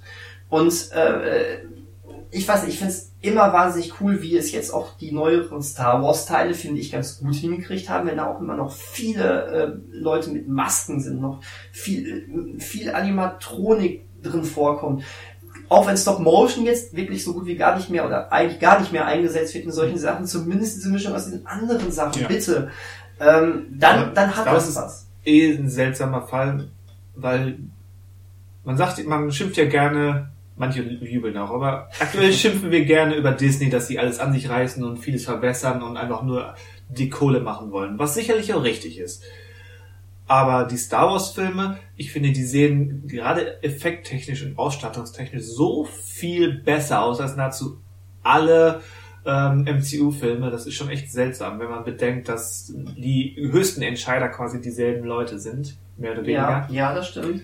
Das, äh, da, da gebe ich dir vollkommen recht. Ich habe auch die ganze Zeit überlegt, ich, ich bin äh, ich bin ja großer Fan von vom MCU, das heißt aber bei weitem nicht, dass ich jetzt alles über einen grünen Kleder lobe, was, was uns da vorgesetzt wird. Ähm, ähm, ich finde ich finde es bis heute sehr, sehr schade, dass in einem Großteil der MCU-Filme auch die ganzen Action-Szenen Second Unit äh, Sachen einfach sind. Ja. Pre Previs am Computer und dann Second Unit. Genau, genau das. Und ähm, da sind, ich habe Spaß bei diesen Action-Szenen, aber sie sind halt äh, sehr generisch. So. Ja, man, man erkennt, Und- wenn, wenn mal die Ausnahme an der an den Schaltern sitzt und ähm, die, wo, wo wirklich der Regisseur entscheiden kann, wie der erste Avengers, wie Guardians. Oh, oh ja, oh ja, absolut. Was für eine Wohltat die Action-Szenen beim, bei, äh, beim ersten Avengers waren. So schön choreografiert. So. Ja, im, im wirklich choreografiert, Ah, mit, mit ja. Einzelmomentaufnahmen dazwischen. Das ist Zeitlupen-Momente, wo sich selbst Zack Snyder denkt, okay, ach stimmt, so kann man das machen. Absolut. Ähm, und äh, ja, es ist, es ist, ähm, wie gesagt, auch als großer Fan des MCU muss ich einfach sagen, boah, wie schön wäre es, wenn man da eben auch so das, was Star Wars da im Moment ab, abkriegt, äh, liefern würde. Äh, bisschen mehr handgemachtes. Ähm, wow. Sehr, sehr cool. Äh, dabei sind ja, Ja, wie, wie cool wäre es, wäre, wäre Infinity War so schön an, anzusehen gewesen wie äh, die letzten Jedi. Oh ja, absolut. Gerade die, boah, gerade die letzten Jedi, diese äh, Szene ähm, im, im, äh, mit den mit den Knights of Ren. Ja, im, im Thronsaal Ja. von Snoke. Ja. Wobei der ganze Film von so einer großartigen äh, Ja. Kameraarbeit ähm, äh, äh, strotzt. Ne? Wir, wir sind schon gemeint, oder? Wir, wir haben, wir haben den, den Last Jedi Hater nach Hause geschickt und ähm, nutzen jetzt den Podcast, um diesen Film, um, um zu jubeln, wie gut dieser Film ist. Und das, obwohl er noch nicht mal Stop Motion drin hatte. Nein, aber- so what? Ähm, wobei gegen, gegen das großartige, äh, die großartige handwerkliche Stärke dieses Films äh, hätte jetzt kann, können auch eigentlich die wenigsten was sagen, finde ich. Och, fordere den Herrn Mester nicht heraus. Ich er findet da einen Weg. Ja, dann, aber das, das, das, das ist, liegt ja objektiv voll falsch. Würde ich mich anschließen, ja. Also, Äh, nein, Last Jedi ist, ist äh, dahingehend definitiv großartig. Aber ähm, wir, wir, können, wir können auch, wir können auch in den durchschnittlicheren Sektor gehen. Auch Solo sah fantastisch aus. Mal ab, abgesehen davon, dass er viel zu entsättigt wurde und wofür ich die Macher bis heute hasse. Äh, weil, weil, äh, wirklich, guck, guck, ver vergleich das mal, da gehören, ich denke da immer, wo ist der Regler, dass ich mehr Kontrast da reinpacken kann und mehr Ja. Sättigung. Der Film ist so vernebelt, also er wirkt dadurch so Vor allem, vernebelt. weil er mit die schönsten Kostüme im gesamten Genau Star Wars Franchise hat. Auf darauf wollte ich hinaus. Wie großartig sind da einige Szenen anzusehen. Ähm, al- alleine das schon ganz am Anfang, wo Solo äh, ähm, zu dieser komischen Wurm, äh, Ja. äh, Was auch immer. was auch immer, äh, Schmugglerin oder sowas geht. Ja. Das, äh, das sind so geile Kostüme da drin. Ne? Ähm, das allerwenigste davon ist animiert. Aber genau so funktioniert es. Weißt du, dass die Kameraarbeit dann natürlich äh, irgendwie komisch war oder die Nachbearbeitung gesagt hat, wir brauchen da ganz entsättigte Farben. Ja. Kann, kann, da können die Effektleute jetzt nichts für. Aber an sich ist dieser Weg richtig. Also wow, das habe ich genossen. Der Film war, der Film war okay, war nett anzusehen, aber diese Bilder hat ihn für mich dann doch zu etwas gemacht, weswegen ich sagen würde, doch möchte ich eigentlich schon noch mal wieder sehen. Das ist cool. Okay. Interessant, jetzt hat uns Stop Motion irgendwie auch so, so allgemein zu Effekten Ja. gebracht, aber ich glaube, dass darum geht es ja auch irgendwie. Ähm, Oh, dabei wollten wir aber eigentlich gerade Stop Motion als reinen Effekt verlassen. Richtig, ich glaube, das haben wir vor einer halben Stunde irgendwann gefühlt, angeteased. ge gefühlt eine halbe Stunde, ja. Äh, Richtig. Und zwar Animationssektor. Dort ist Toy Story gerade schon erwähnt. Ja, das quasi, also nicht zeitgleich, Stop-Motion-Animation ist sicherlich schon älter. Man könnte zum Beispiel den, den Scherenschnitt-Animationsfilm von Lotte Reiniger von 1923 nennen, einer der ältesten erhaltenen Spielfilm, Animationsspielfilme, was streng genommen auch Stop-Motion ist.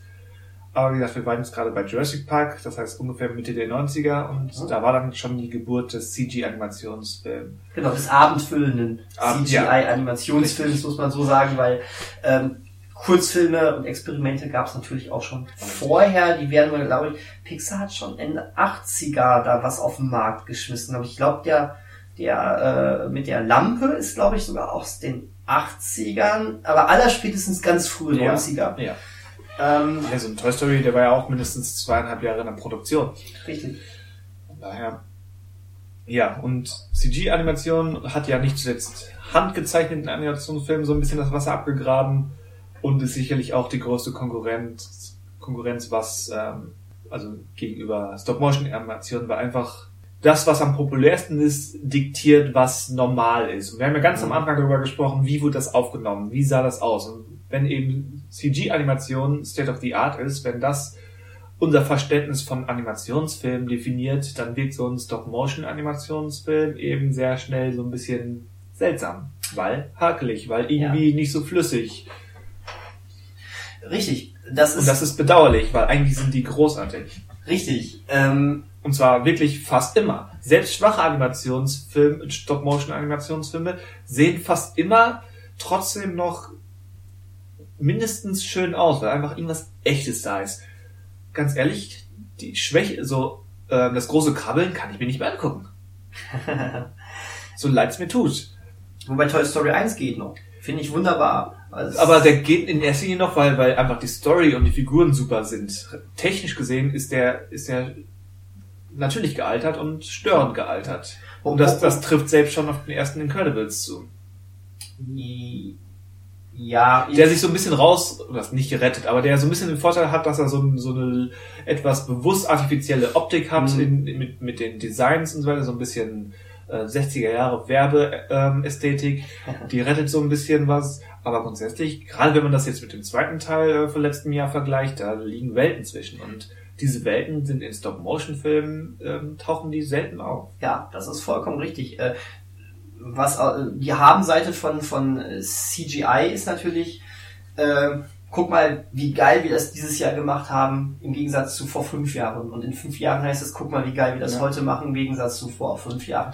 Und ähm, ja, das hast du bei das fällt bei Stop Motion weg, weil eigentlich kann man ja schon sagen, dass Stop Motion ein recht perfektionierter Stil geworden ist, oder? Definitiv. Es geht immer besser, klar, aber Also wenn man sich anguckt, Herr Messer hat, hat gerade die zwei Vorreiter ähm, genannt, Atmen und Leica. Wobei man wahrscheinlich noch als noch einen Schritt zurückgehen muss und zuerst äh, The Nightmare Before Christmas nennen könnte, sollte, müsste. Oh, absolut. Ähm, Der Übrigens Tim Burton kein Film, Tim der nicht Burton Tim- Film. Ich wollte es gerade sagen. Es ist kein Tim Burton Film, obwohl der Film natürlich immer groß als Tim Burtons äh, Nightmare Before Christmas angeteased wird. Er ist natürlich auch involviert gewesen.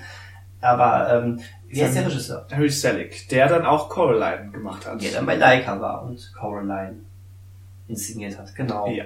Richtig. Ja, äh, äh, Nightmare Before Christmas. Ähm, was, was war da los? Wa- wa- Warum hat Disney sowas in Auftrag gegeben? Ja, warum? Weiß ich nicht. Viel verblüffender finde ich, dass sie bis heute nichts Neues gemacht haben, weil das ist immer noch eine, so in einigen Kreisen eine echt lukrative Merchandise-Sache ähm, und ist nie so ganz aus der Mode gekommen. Also es laufen immer noch 14-Jährige mit Jack Skellington Tasche rum oder so. Absolut.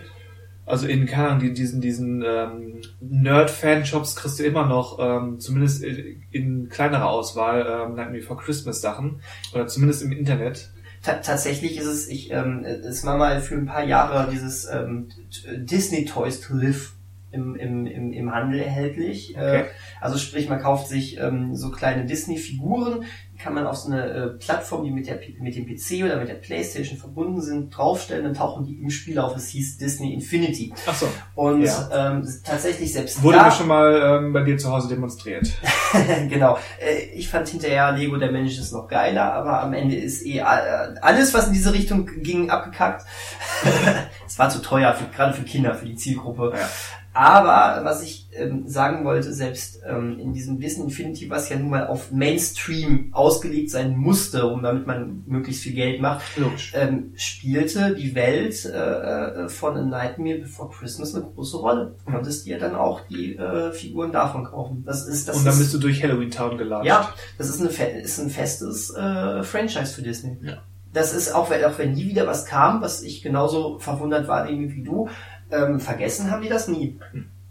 Und warum sie das damals in Auftrag gegeben haben, wie gesagt, das weiß ich nicht. Ich schätze, dass, dass sich da Tim Burton, der ja damals Anfang der 90er definitiv auf so einem Höhepunkt seiner Karriere war, ähm, dass der da angefragt hat, sich mit Kollege Harry Selick zusammengetan hat und gesagt, hey, wir wollen das. So megamäßig teuer war der wahrscheinlich auch nicht. Also der hat schon sein Geld gekostet, aber jetzt auch nicht ähm, so wie ein paar Jahre später ähm, Rapunzel, die ja, ähm, die ja da, die haben ja quasi eine neue Art Unterkategorie von CG-Animation erfunden, um ähm, diese Haare zu animieren. Der Film hat ja fast so viel gekostet wie Avatar. Nur, nur wegen der Haare, verdammt. Ja, aber die sind ja bei Rapunzel nicht unwichtig. Ja, aber trotzdem, wegen, wegen fucking Haare. Ja. Jedenfalls, ähm, ich schätze jetzt einfach, dass sich da der Name Tim Burton mit halbwegs geringem Budget und ähm, könnte ganz interessant sein als ähm, Ferien, also Halloween oder Weihnachtsfilm. Es ist ja immer noch un unentschlossen, was genau es jetzt ist. Und funktioniert für, als Es beides. funktioniert für beides. Das ist super. Ähm, dass das dann quasi dazu geführt hat, dass jemand bei Disney gesagt hat, yo, dafür hauen wir jetzt mal, keine Ahnung, was ist das Budget? Ungefähr 30 Millionen, würde ich schätzen. Wenn überhaupt. Weiß ich, weiß ich leider gar nicht. Warte, ich kann ja mal, ich kann ja mal quasi Wikipedia befragen. Ja, Wikipedia gibt es ja heute wieder, zum Glück. Übrigens sollten wir hier eigentlich auch mal auf Artikel 13 aufmerksam machen. Nee, zu, polit zu politisch. Oh ja. Ähm, Jetzt am, am Ende eines anderthalbstündigen Podcasts. genau. Ach, übrigens. Ach, ach, übrigens, Artikel 13 ist scheiße, das kann man, kann man so sagen. Ähm, ähm, was, was Ja. war A Nightmare Before Christmas? Ja. So, sowas. So nicht, nicht, nicht äh, äh, äh, Nightmare on Elm Street. Großer, großer, großer Unterschied. Aber guck mal, es wird mir als erstes aber eingezeigt, Nightmare on Elm Street. Er heißt doch gar nicht A Nightmare, oder? Sondern nur Nightmare Before Christmas. Nightmare. The Nightmare Before Christmas. Ach, was ich alles nicht weiß. Aber ich glaube, du hättest den Artikel auch... Ähm, Nee, er heißt nur Nightmare Before Christmas. Bist du sicher? Also, Wikipedia ist sich sicher. Das ist doch gelogen. Äh, tatsächlich ja. Ach, verdammt. Ja, Mist, aber wir wollten eigentlich das Budget gucken. Übrigens startet der Film am 8. Dezember 1994. 94. Um das einfach mal so zu sagen, guck mal, hier steht gar kein Budget drin, ist ja doof. Guck mal, die auf, die, Handlung auf die englische Version, bitte. auf die, ich soll auf die englische Ja, Version. die haben das in neun von zehn Fällen. Ach so, Leute, wi- wisst ihr, wie scheiße das eigentlich ist, wenn Leute, die gerade etwas aufnehmen und euch, äh, Ah, siehst du, im englischen Originaltitel ist The Nightmare Before ja, aber the, the aussprechen für Deutsche ist doch immer, äh, The, oh, pardon, ich muss eben das Mikrofon putzen. Immer, immer so eine Sache. Äh, 18 Millionen. 18 nur. Okay. 18 ist relativ wirklich günstig, ne? Selbst für 1994, ja. Mich, übersch mich erschreckt aber eher, dass äh, der gerade mal sechs- äh, 76,2 Millionen eingenommen hat. Oder Das war ist ja das? trotzdem ähm, das Budget ungefähr vervierfacht. Ja, natürlich, gar keine Frage, aber so eigentlich dafür, naja, Nein, war ein solider Erfolg, würde ich sagen. ja, definitiv. Auf Ja. jeden Fall äh, schön, schön, schönes Ding. Ich glaube, da, Schönes Ding. Und der hat definitiv eine Generation damit geprägt, was, dass es Alternativen gibt zu damals noch Disney und dem dann aufkommenden CG-Animations. Richtig. Und ähm, ich meine, Burton hat da ja auch meiner Meinung nach etwas rausgeholt, was man mit ähm, anderen Animationsstilen nicht so hätte machen können. Diese Puppen, die er da designt hat äh, oder mit designt hat, die waren alle so großartig und sie wirken durch diese Stop-Motion-Technik natürlich. Du, du merkst, dass es diese Puppen wirklich Richtig. Gerade der Oogie Boogie ähm, gibt. Total. hat dann gerade in, in seiner Art, wie man die Fasern wahrnehmen kann, so da ist, das ist etwas, was vielleicht heutzutage mit, mit 8K ähm, CG-Animationen, was du vielleicht so langsam hinkriegst. Also, Und, und selbst dann gefühlt anders ist. genau. Viel, das, man, Also die, die Wassersequenzen in, in Findet, ähm, Findet Nemo zum Beispiel haben mich beeindruckt. Gerade wenn, wenn, wenn du an der Oberfläche bist und dann etwas Feuchtes siehst. Nicht unter Wasser, sondern wenn du etwas Feuchtes an der Oberfläche siehst. Sah schon 2000, wann war Nemo? 2002, 3, 4? irgendwie, irgendwie so, ja. Ähm, sah da schon unfassbar real aus. Aber wie gesagt, dieses, dieses irgendwie haptische Gefühl von, von Stop Motion ist was an, ist irgendwie nochmal was anderes. Aber so haben beide Stile eben auch so ihre Vor- und Nachteile. Das, Hm. es gibt viele kluge Köpfe im Internet, unter anderem bei YouTube, die dann auch sowas gerne mal veranschaulichen können oder ähm, erklären. Und da hab, wurde mich wurde ich neulich darauf gestoßen, oder es hat mir nochmal vor Augen geführt, ähm, was eigentlich mit CG-Animation auch, ähm, wie das Auswirkungen auf, auf die Geschichten hat, weil CG-Animation eben gewisse Vorteile hat. Zum Beispiel kann man Dinge viel schneller machen und man kann vor allem mehrere Dinge machen. Wie viele CG-Animationsfilme handeln von irgendwelchen Gemeinschaften, großen Gruppen, fast schon ähm, Gesellschaften, die in Bewegung geraten, Mhm. weil plötzlich ähm, sich etwas verändert. Schon beim das große Krabbeln, Roboter, Ratten und so weiter, alles Mögliche. Ja. Es geht nicht mehr um den Einzelnen oder nicht mehr so häufig um den Einzelnen, sondern um große Gruppen, ähm, die etwas in Bewegung setzen. Und in Stop-Motion-Animationsfilmen ist es dann doch immer noch das Individuum, wie, Mhm. wie eben Leica-Filme und Artman-Filme immer wieder ähm, betonen. Wobei, äh, würdest du es so konsequent sagen, dass... Ja, nicht- äh, nicht ausschließlich. Das, wollte ich gerade sagen, dass, dass es ich, kein glaub, ich glaube aber, das habe ich auch gerade so, wollte ich zumindest gesagt haben, dass das natürlich nicht immer ist, aber Mhm. eben häufiger. Okay. Es ist, in CG-Animationsfilmen geht es um größere Gruppe und Stop-Motion-Animationsfilme eben haben mehr den Fokus auf Einzelfiguren oder deutlich kleinere Gruppen. Ja, ja. Ähm, genau, ich, ich glaube, von meiner Seite aus würde ich auch einfach nochmal sagen wollen, ähm, jetzt, äh, wir sind so ein bisschen so, wow, Stop Motion, yeah, so cool. Klar, es ist auch, äh, ich finde es auch immer viel, viel cooler, sich so ein bisschen mit dem unter, mit dem nicht ganz so präsenten äh, auseinanderzusetzen. Äh, ähm, Es ist einfach eine schöne Alternative. genau. Es Ähm, wäre schön, wenn die bleibt. Absolut und gerne auch mal wieder hin und wieder, vielleicht auch mal wieder mehr im Gespräch ist. Trotz alledem finde ich, es gibt auch Animationsfilme, die, äh, wo ich vorsitze und sage, die sind unglaublich stilvoll und sehen unglaublich toll aus. Es liegt ja auch nicht immer nur, eigentlich, es liegt ja nicht ausschließlich an, an der Art der Animation, sondern ähm, ein fähiger Regisseur, der eine Vision hat und gute Bilder im Kopf hat, ähm, kann auch ähm, mit, mit CGI-Technik ja was Tolles machen. Ja, aber ich müsste schon echt ähm, mit mir streiten, um mehr als ähm, zwei, drei echte Lieblingsfilme unter meinen 20 liebsten Animationsfilmen zu finden, die CG-animiert sind. Ja, okay. Also, vielleicht ist das ein Vorteil für die, vielleicht bin ich einfach nur ein Snob, aber wenn ich meine, meine 20 liebsten, und wir wollten mal so einen Podcast machen, das ist vielleicht so eine vage Ankündigung für die Zukunft, Ja, unsere Lieblingsanimationsfilme. Deswegen habe ich da mal, habe ich da schon mal äh, ein oder zwei Gedanken dran verschwendet. Aber unter meinen 20 bis 25 liebsten Animationsfilmen, ja, so zwei, drei CG-Animationsfilme.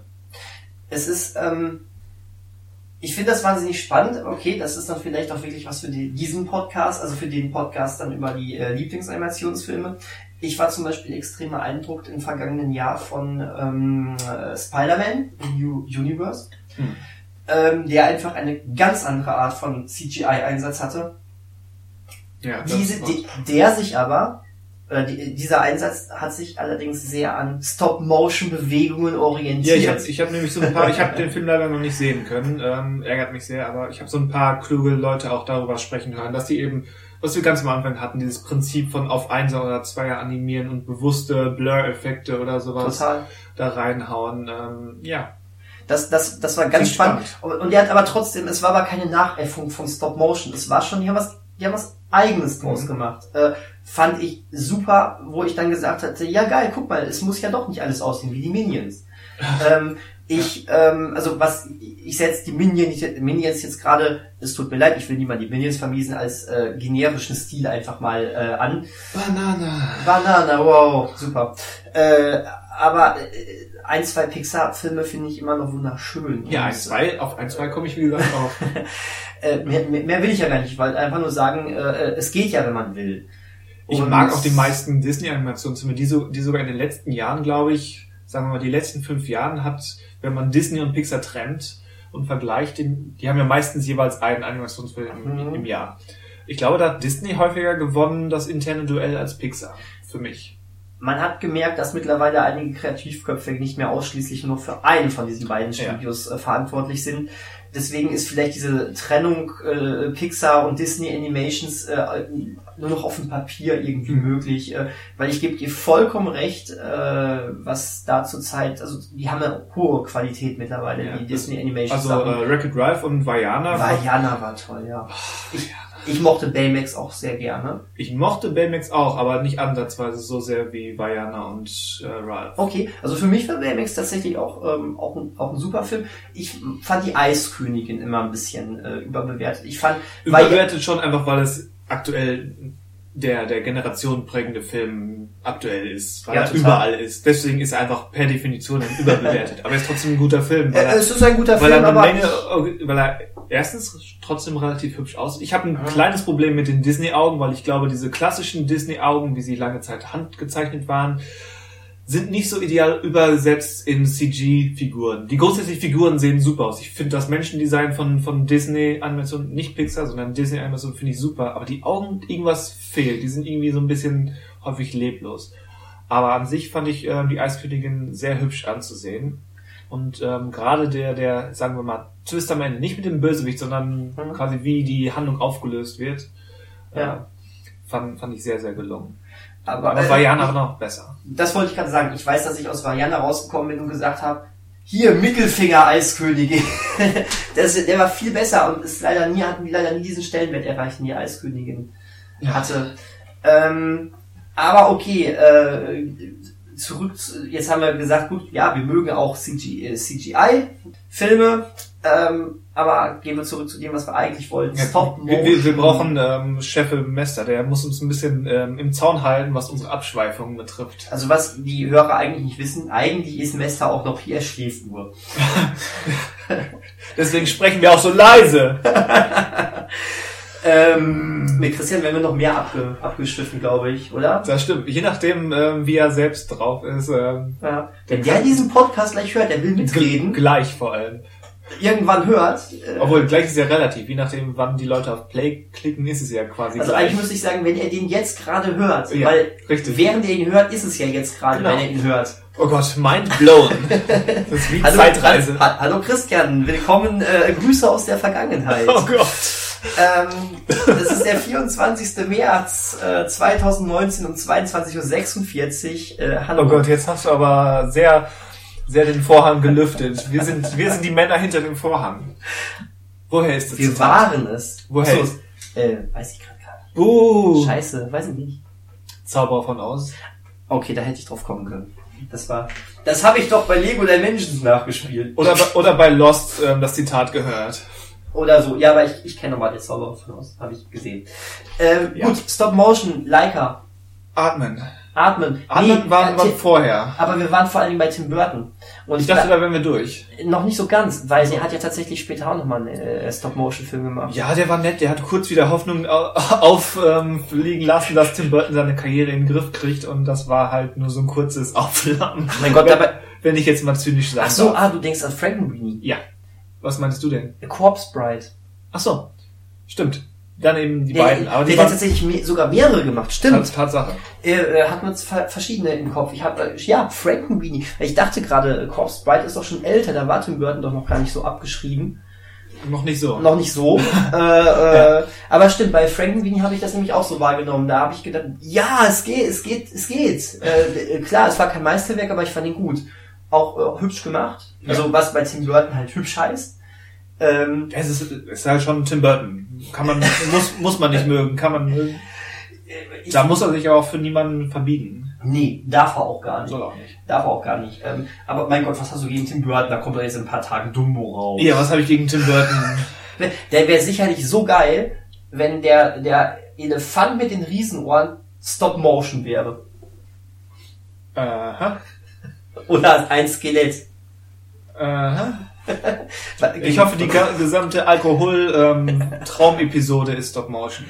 Ja, äh, Wenn sie überhaupt vorkommt. Auf, doch, ich glaube schon. Obwohl, ich ja, glaub, es gibt, einmal es gibt im Trailer schon Ansätze, das stimmt. Genau, also da muss ich sagen, äh, auf die Umsetzung dieser Szene freue ich mich wahnsinnig. Ich glaube, das ist einer der wenigen Gründe, warum ich mich wirklich auf diesen Film doch irgendwie, irgendwie sowas ähnliches wie freue. Sowas ähnliches. Ja. An, an, ansonsten, äh, ich glaube, äh, die Vorfreude meiner Freundin ist geringfügig mehr als bei mir. Das meine ich aber gar nicht mal ironisch, es ist halt geringfügig mehr, aber wir waren uns einig, dass wir ihn äh, uns anschauen. Ja. Im Gegensatz zu Aladdin, dem auch Stop Motion nicht mehr geholfen hätte. Ja, auch ein, auch ein blauer Stop-Motion-Genie hätte, hätte das nicht gerettet. Aus Stop Motion im, Bla äh, im Blau bleibt letztendlich nur Scheiße. Ja. Nee, Ähm, warte. Tim Burton ist jetzt weg. Komm, gehen wir Das war Tim Burton. Ja, ja. Das war's mit Tim Burton. Auf Wiedersehen, Tim Burton. Tschüss. Mach mal wieder Batman. Ja, warum, warum macht Tim Burton nicht den, den neuen Batman? Das wäre irgendwie cool, aber ich freue mich zu sehr auf Matt Reeves Batman, weil ich Matt Reeves cool finde. Deswegen, Tim Burton äh, soll. Ach, Tim Burton soll gar nichts mehr machen. Oh das Gott. ist irgendwie. Ach, das wird doch nichts mehr. Wow. Das wird doch nichts mehr. Das ist jetzt finsterer, als ich das Ja, jemals oh, gesagt hätte. okay, ich, ich hätte gerne den Superman gesehen von, von Ja, das, Nicolas Cage. Nee. Jedenfalls. Ar- Ar- Art. Artman. Artman. Ja. Die britischen Artman Studios, bekannt in erster Linie durch Wallace und Gromit. Mhm. Diverse Kurzfilme, unter anderem einen der besten ähm, Kurzfilme, die jemals mit den Oscar ausgezeichnet wurden. Die Techno-Hose. Ach, das war aber nicht das mit dem Hasen, ne? Nee, das war sogar der Film. Das war der Film. Ah, Ähm, oh, äh. Der Fluch des Wehrkaninchens. Okay, okay. Habe ich nie gesehen. Die. Kurzfilme sind echt cool. Die Kurzfilme kenne ich. Und, Ich und, aber der, das Wehrkaninchen ist auch echt gelungen. Mhm. Weil es eben auch echt hübsch anzusehen ist. Wir, wiederholen uns, aber das ist nun mal ein, ein Grundprinzip. Und ich meine, der Atmen-Style ist natürlich sehr speziell. Die haben einen seltsamen Über Überbiss, die Menschfiguren. Genau. Also ein bisschen wie Simpsons, nur britisch und Stop-Motion. Ähm, Genau, das, das wollte ich nämlich gerade auch nochmal sagen. Wenn wir hier von dem Stil von Atmen sprechen, reden wir natürlich nicht nur davon, dass es äh, in, mit Stop Motion umgesetzt wurde, sondern auch natürlich, wie sieht das Design der, ähm, der Figuren, Ja. der, der Knetfiguren Richtig. aus. ja, wir haben ja gerade schon gesagt, Und- Disney hat sein Standarddesign für Augen, die sie auch im CG-Zeitalter übernommen haben. Und so hat Atmen eben auch sein Hausdesign, was Menschen und Tiere betrifft. Und Genau. Shaun das Schaf, ähm, man erkennt ja die Verwandtschaft zwischen Gromit und Shaun das Schaf. Total. Ich glaube, Artman ist ähm, wahnsinnig gut da drin, ihre Figuren auch erstmal durch kleine Kurzsachen zu etablieren. Weil gerade diese beiden Sachen, bei diesen beiden Sachen war das ja so schon. Das Schaf war ja schon ein ziemliches Phänomen unter Kindern. Ja. Nicht unter Kindern. der, aber der. Shaun, der Shaun das Schaf-Film ähm, war super. Äh, genau, äh, mein Film war auch schon vorher, hatte äh, dieses lustige kleine Schaf, glaube ich, auch schon erwachsene Fans. Einfach weil es so knuddelig war. Ja, ich habe den hauptsächlich ähm, auf, auf Anzeigetafeln an der S-Bahn-Station gesehen. Da kamen die ähm, ständig. Ja, total. Aber ich glaube, da gab es auch ganz viele Folgen, die dann bei uns, glaube ich, auf Kika liefen. Ähm, Ja, da habe ich sie nicht gesehen. ich, ich, hab, ich muss jetzt gestehen, ich habe nie einen von den ähm, von der Se äh, eine Folge von der Serie gesehen. Ich kenne das tatsächlich nicht. Nur mal Ausschnitte und dann Ja. auch, wie du schon sagst, an tausend ähm, Stellen dann irgendwie durch Reklametafeln dadurch aufmerksam geworden. Also die Figur ist einem natürlich schon sehr Genau. präsent gewesen, aber da Fast so präsent wie Elsa. ja, genau. Wann, wann war eigentlich schon das äh, Schafzeit? Weißt du das? Kannst du das in, in etwa? Ich, Kann das so gerade gar nicht mehr so richtig Kann fassen. ich nur schätzen. Ich war schon im Studium, das weiß ich. also ich würde schätzen ähm, 2006 bis 10. Ja, hätte ich jetzt auch so gesagt. Pi mal Daumen. Mhm. Ja, hätte ich jetzt, hätte ich jetzt auch so gesagt. Ist mir jetzt zu blöd, das zu recherchieren. Ja, ist auch unwichtig. Richtig. Auf jeden Fall war es aber schon eine relativ ähm, Ja. längere Zeitspanne. Auf jeden Fall, Sean und Wallace und Gromit sind die beiden, ähm, ja, größten Erfolge bei Atmen. Mhm. Nicht zuletzt wegen, wegen sind des Oscars. Art verwandt. Sehr schön. Ja. Äh, nicht zuletzt wegen, wegen des, der Filmpreise, aber auch weil sie, glaube ich, vom Einspiel die erfolgreichsten sind. Aber sind natürlich nicht die einzigen Filme. Die haben zum Beispiel die, die Piraten, eine Gruppe tollkühner Trottel, irgendwie so ähnlich, ja, ja, ja, ja. äh, Ähm, gemacht. Mit, mit David Tennant tatsächlich als, als im Original als Sprecher der Hauptrolle. Mhm. Sehr, sehr äh, cool besetzt natürlich. Der Piratenaffe, der, der das Badamtsch am Schlagzeug spielt, ist, ist ein beliebtes Gift bei mir. Ähm, ansonsten ist der Film nicht hängen geblieben. Der war nett. Der, der war nett, Aber, so ähm, mehr- aber auch extrem detailverliebt. Also storymäßig war das nicht der große Treffer, aber die Detailverliebtheit hast du auch Ja. da drin gesehen. Und trotzdem erblasst quasi jeder ähm, Atmenfilm gegen die Detailfülle von, einer, von irgendeinem Leica-Film. Ja, würde ich auch sagen. Aber wo, wobei, äh, es kam auch vor, vor kurzem noch ein Ortman, oder? Noch, ah, stimmt, ähm, Dieser Fu Fußball spielende Neandertaler. genau, wie heißen die? Na, nicht First Man. Ich will schon wieder First Man sagen, aber es ist Ryan Gosling auf dem Mond. Ähm, Ear- Early Man. First Man, vielleicht war auch Ryan Gosling Stop Motion. Vielleicht war Ryan Gosling Stop Motion. Es gibt Zyniker, die jetzt sagen würden, das, das würde einiges erklären. Äh, genau, Early Man äh, habe ich tatsächlich nicht gesehen. Ja, ich auch nicht. Hat mich irgendwie nicht so angesprochen und da hat's dann irgendwie auch der Stil nicht ähm, Nee, äh, rausgerissen. und, und der kam auch überraschenderweise bei der Presse nicht gut an. Also äh, äh, er kam okay an. Selbst die Piraten sind eigentlich, äh, kamen relativ gut weg. ja. Ähm, und hier war so das erste Mal so eine Artman-Enttäuschung zu spüren. Ähm, jetzt bin ich gespannt, dieses Jahr kommt Sean das Schaf Teil 2. Ähm, und äh, da kommen Aliens ins Spiel und ich bin, ich bin da auch sehr gespannt. Äh, bevor wir, glaube ich, zu Leica überwechseln, ich möchte eine kleine Mini-Anekdote erzählen. Mit dem Film Sean das Schaf ähm, verbinde ich immer einen wunderbaren Videoabend mit euch.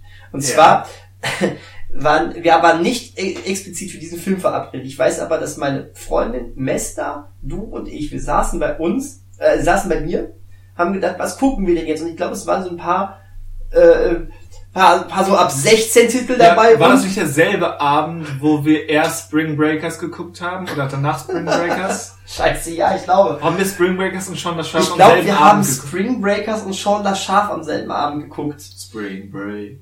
Oh je. äh, aber ich weiß nur, Ist doch ein sehr ausgewogener Kinoabend gewesen, äh, Filmabend gewesen. total, aber ich weiß, dass dann hinterher bei Sean das Schaf äh, wirklich vier Erwachsene auf der Couch saßen, so große Augen hatten und einfach nur äh, unglaublich fasziniert und gespannt und bespaßt auf den auf den Fernseher geschaut haben. Ja, der ist ja nicht nur, der ist ja nicht nur super unterhaltsam, der ist auch echt bewegend, fast schon, nicht ganz, aber fast schon auf Paddington-Level. ja. Toll, ne? Und das Also, ist ein riesengroßes Kompliment. Ähm, absolut. Ich, ich weiß, wie sehr du Paddington 2 liebst. ja. Ja. Aber genau, das, das wollte ich einfach nur noch mal loswerden, weil wir verbinden ja durchaus was mit äh, Sean das Schaf, der Film. Ja. Ähm, eigentlich müssen wir den auch zusammen im Kino sichten, den zweiten jetzt. Wäre ich dabei. Wunderbar. Aber gut. Äh, Ja, äh, jetzt nachgefüllt zwei Stunden. Noch, noch zwei, drei Worte zu Leica. die Ja, noch drei. Ja, noch drei, okay. Die zumindest stilistischen Könige des Stop-Motion-Genres. Absolut. Äh, es- ich sag mal Genre, obwohl es kein Genre ist, man möge mir verzeihen. Als, Wir wissen alle, was du meinst. als Animationsstil. Tatsächlich finde ich, dass Leica ähm, vom Stil her wesentlich erwachsener herkommt als Ja. Artman. Auf jeden Fall. Ähm, man, also so ganz sind sie, also, nie, also Okay. gerade gerade der erste Film von denen, da müssen wir bei Coraline sein, Ja. ähm, da hat man noch sehr gemerkt, dass der ein Regisseur da dran saß, der durchaus mit Tim Burton äh, was zu tun hatte. Fandest du? Fand ich schon, ja. Aber die meisten Designs sind aus, sind schon aus dem Comic. Die ähm, sind, gehen erstmal zurück auf, auf Neil Gaiman's Geschichte und zweitens dann auf den Comic, der glaube ich vor dem Film war. und mit dem Tim Burton nichts zu tun hatte.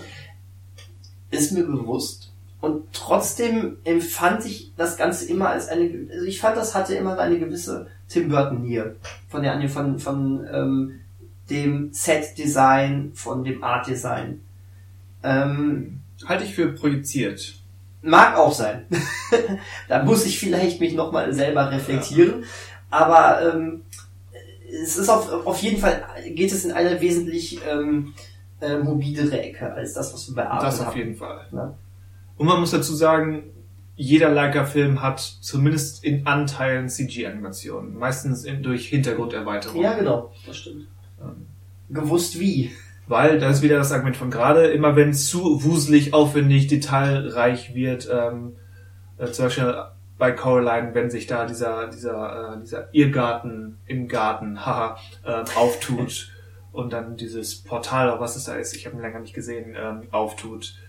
Ähm, das kommt aus dem Computer. Bei ähm, Kubo, der tapfere Samurai, ähm, die Figuren sind alle echt, aber die Hintergründe eben dann die, zum Beispiel die, die Höhle von dem riesen ähm, ähm, Affen mit dem Schwert oder was das da ist. Mit dem, nein, mit dem riesen Skelett ähm, ist digital erweitert. Solche Sachen.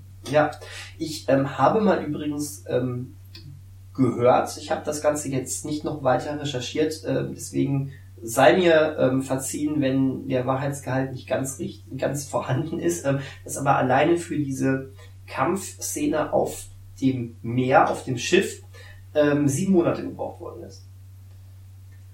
Ähm, auf meiner Blu-ray gibt es ein kleines Making-of, aber ähm, an diesen genauen Zeitraum, oder falls es eine Zeitangabe gab, kann ich mich nicht daran erinnern. Aber würde ich, könnte ich mir fast glauben, dass die nur ähm, maximal zwei, drei Frames pro Tag geschafft haben. Weil äh, gerade so wie ich diese Szene jetzt noch in Erinnerung habe, Kubo war ein großartiger Film und Ja. ähm, wie Der ist leider total untergegangen. Und das, obwohl wir gerade von auf einer Action-Szene auf, auf Meer sprechen. Ja. Sehr gut. Ja, leider total untergegangen. Ähm, ich glaube sogar, ich würde schon fast sagen, es ist mein Lieblings-Leica-Film. Ähm, deiner ist, glaube ich, Coraline, oder? Wahrscheinlich. Ich habe Kubo erst einmal gesehen. Ähm, Mhm. Ähm, ich, ich wiederum, ich, auf einem guten Weg. bei mir ist wiederum Coraline schon lange her, deswegen sage ich das auch so ein bisschen zögernd, aber äh, Kubo fand ich fantastisch.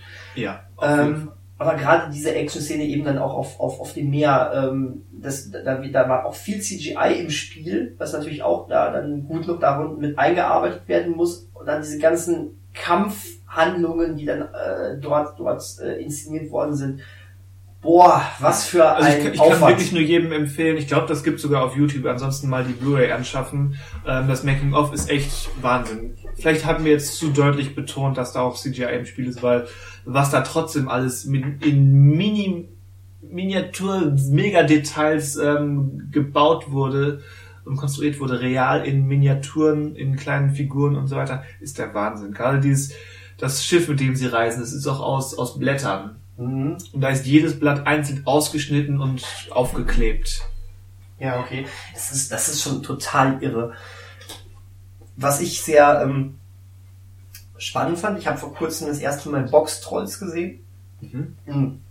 Auch ein Leica-Film. Auch ein Leica-Film. Der vierte ist übrigens Paranorman, um das mal abzurunden. Ja, äh, stimmt. Die können auch Zombies. Ja.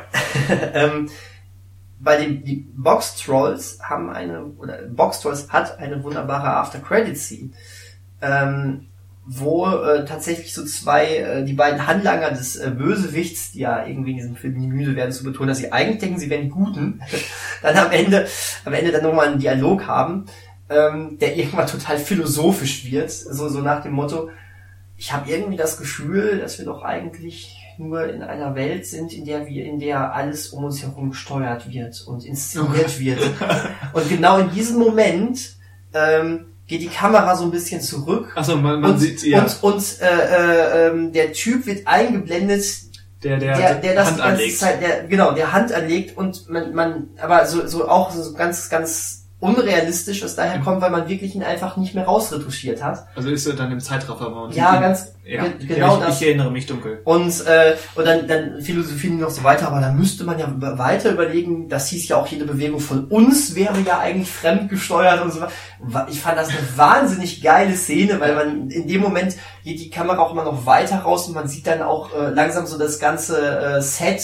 Äh, So, so ein Gag gibt es, glaube ich, zu jedem Film. Es gibt so, ein, so eine Sequenz bei Coraline, wo sie aufgebaut wird und angezogen wird und irgendwann ähm, wehrt sie sich quasi gegen die Hand, die, die ihr die, die Regenjacke anlegen will und schlägt Okay. quasi die große Menschenhand weg nach dem Motto, lass mich hier weitergehen, lass mich in Ruhe. Mhm. Ähm, das scheint es, glaube ich, ähm, bei, bei jedem Leica-Film zu geben. die scheinen, ähm, die scheinen coolen Humor zu haben, auf jeden Fall. Also das, das fällt mir auch, bei, bei all diesen vier Filmen ist mir das immer aufgefallen, die haben eine sehr, ähm, äh, sehr eigensinnige Art Ja. äh, der, der Herangehensweise, auch der Geschichten und Schon deutlich erwachsener und ähm, Mhm. ernster, aber definitiv nicht ohne Humor. Und wenn der Humor kommt, ähm, auch schön schräg. Absolut. Ähm, also es ist auch immer, es ist ja auch immer noch trotzdem für die Familie geeignet. Es ist aber eben nicht mehr so so knuffig und so harmlos wie die Minions. Ja, ich meine, von mir ist jetzt relativ. Ich würde ich würd jetzt Coraline einer Fünfjährigen nicht vorsetzen. Nein, da, da, da hast du vollkommen recht. Ich glaube, der hat seine ab 6 Freigabe.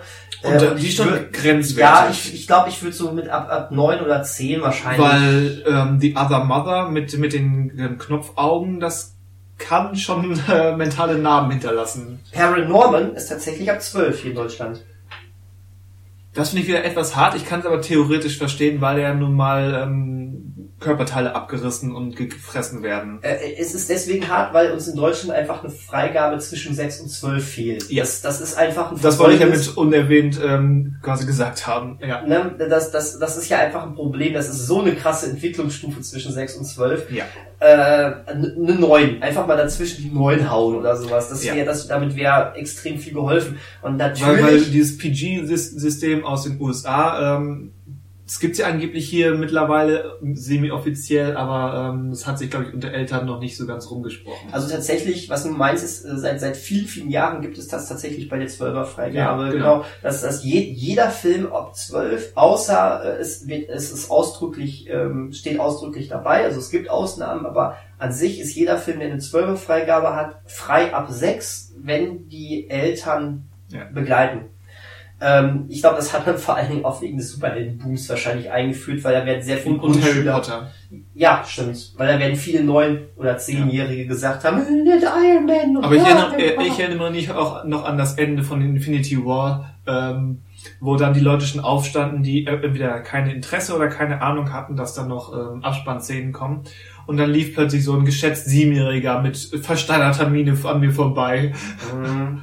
Weil Infinity War ist ja doch ähm, für so einen Superhelden-Actionfilm recht ähm, ruppig und gerade Ja, mit dem Ende so ein bisschen uh, alle tot. ja, ja, das ist, das, das stimmt. Ich glaube, für jemanden, für, gerade für einen Grundschüler, der, äh, Def natürlich noch nicht, definitiv Grundschüler. ja, der, der noch nicht dieses Verständnis dafür hat, dass, dass äh, Teil 1 von 2 ist und das ja jetzt nur auf, dem, auf einem Höhepunkt endet und dass er sowieso später wahrscheinlich sehr gut wieder ausgehen wird. Es ist hart, weil jetzt liegt ja kein Tag dazwischen, wie bei der Lieblingsserie, die mal am Vorabend kommt, wie bei Darkwing Duck, wenn da Darkwing Duck irgendwie früher in den 90ern, als ich in der Grundschule war, dann vom Dach geflogen ist und dann stand da Vollsitzung Volk, das war scheiße, ich wusste aber am nächsten Tag kann ich weiter gucken. Mhm. Es ist ja noch was anderes.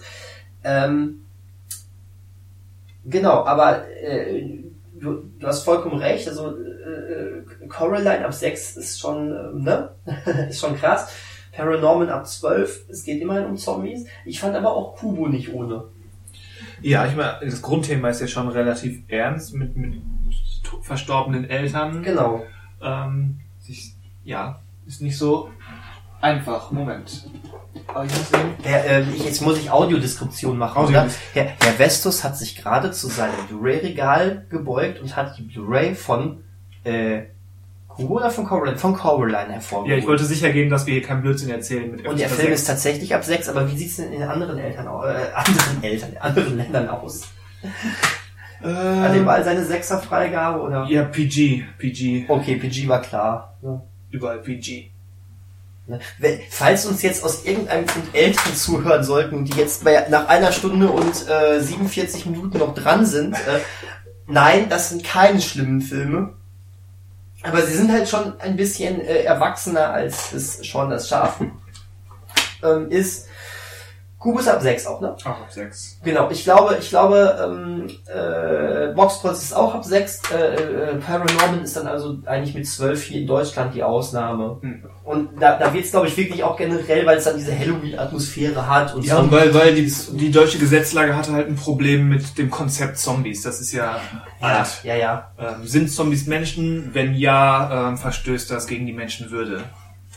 Deswegen waren nahezu alle härteren Zombie-Filme der 70er, 80er und 90er Jahre lange beschlagnahmt. Ja. Ähm, genau, wo, wobei ich tatsächlich sagen muss, der Trailer zu dem jetzt kommenden Leica-Film sieht jetzt auf einmal äh, eher bunt aus. Also überraschend äh, knuddelig für die vier anderen Filme. Ja, der, ähm, sag schnell den Titel. Äh, Mr. Link. Mr. Link. Oder auch Missing Link. Missing Link eigentlich, ja. über so eine Art Bigfoot, ähm, quasi die, die Schwelle zwischen unserem Neandertal-Steinzeit-Vorfahren und dem Menschen. So ist es gemeint. Der Zyniker in mir würde sagen, der sieht so aus wie der Film, den ein Studio machen muss, nachdem die letzten beiden Filme teure Flops waren. Ich glaube, der Zynik hat da leider gar nicht mal so unrecht. Weil, Ähm, weil Leute eben lieber drei, dreimal in Minions rennen, statt einmal Kubo zu gucken. Das ist übrigens eine riesengroße Schande. Verdammt nochmal, alle, die uns jetzt hören, rennt raus, holt euch die verdammte Blu-ray oder meinetwegen auch die DVD, wenn ihr sowas noch habt, besitzt, äh, und dann, dann, dann, dann holt ihr euch Kubo und dann guckt ihr euch den an. Und dann, und dann guckt ihr auch noch die anderen Leica-Filme. Und dann, dann darf von mir aus äh, Mr. Link der erfolgreichste Leica aller Zeiten werden. Auch wenn er es wahrscheinlich nicht verdient, aber nur als Signal nach dem Motto, ey Leica, wir mögen euren Stil. Wenn, und Macht weiter Filme. Wenn danach dann wieder ein, zwei Filme in der in dem anderen, in dem etwas düstereren Stil kommt, dann äh, dann bitte. Wobei ich will jetzt nicht zu pessimistisch äh, über diesen äh, Mr. Schrägstrich Missing Link sprechen, weil äh, amüsant sah der aus. Ich glaube, das wird definitiv auch was Besseres als einfach ein generischer Minion ab. Äh, Ich, ich glaube, denke, befürchte, Fragezeichen, der ist auf dem Level von den Croods. Kennt jemand noch die Croods? Die Steinzeitfamilie? Ach, der war, der, der, der war, der war aber, der war aber gut. Da waren ein paar gute Lacher drin. Ja, ein paar gute Nach ganz gute, ein paar ganz gute Lacher war ganz nett, genau. Was mir für einen Leica-Film zu wenig wäre. Ja, ist, hast du absolut recht. Ähm, aber ja, viel mehr sehe ich da aktuell tatsächlich aber auch nicht drin. Aber ich glaube, er, er wird aber zumindest charmant sein. Ich glaube, das wird nicht irgendwie so ein, "Hä, was ist das denn für ein Scheiß? Äh, er, er wird, glaube ich, schon auch noch uns mit einigen netten Sets überraschen, hoffe ich zumindest. Hm. Ähm, es, die Charaktere sahen auch ganz knuddelig aus, äh, ganz, ganz witzig aus. Hugh Jackman spricht auch äh, hier die Hauptrolle. Ja, gut, davon haben wir in Und- Deutschland ja höchstwahrscheinlich Aber, äh, nichts. Im Trailer war es tatsächlich der, äh, der Synchronsprecher von ihm. Ja, aber also Hugh Jackmans Synchronsprecher ist mir nicht so präsent, da ich ähm, den nicht so häufig im O-Ton, äh, nicht so häufig in der Synchro gucke. Okay, Thomas Nero Wolf ist ein guter Sprecher. Ja, du, bei Synchro bist, bist du äh, der Experte. Ähm, da bin ich meistens raus, weil ich O-Ton. Wir sollten einen Synchron-Podcast mal irgendwann machen. Das heißt, wir stellen dumme Fragen und du darfst alle beantworten. Darauf wird es hinauslaufen. Aber ihr habt ja trotzdem eine Meinung darüber. Ich kann, ich sag dann immer so klugscheißerisch, ja, das- der heißt so und so. Ja, meine Meinung ist in, in allem, in Filmen, die für Leute, sagen wir mal, nach deutschen ähm, Freigaberegeln, alles was FSK 12 oder älter ist, ähm, sollte nicht mehr synchronisiert werden. Ist meine Meinung. Ne? Und, und schon hätten wir ein wunderbares Diskussionsthema für einen neuen Podcast, aber da gehe ich jetzt nicht drauf ein. Das Ähm. war jetzt auch bewusst ähm, eng, engstirnig zugespitzt formuliert. Ja, perfekt für einen Podcast. Ja, das quasi der Teaser für in zwei Monaten, wenn dieser Podcast Ähm, nein, ich wollte damit nur sagen, also trotzdem mit Hugh Jackman aber auch wieder einen coolen Typen äh, für, für äh, als, als Sprecher dazu gewonnen. Ähm, und ich denke, dass das, das könnte, das wird okay. Das wird sicherlich okay. Im schlimmsten, im, im besten Fall werden wir positiv überrascht.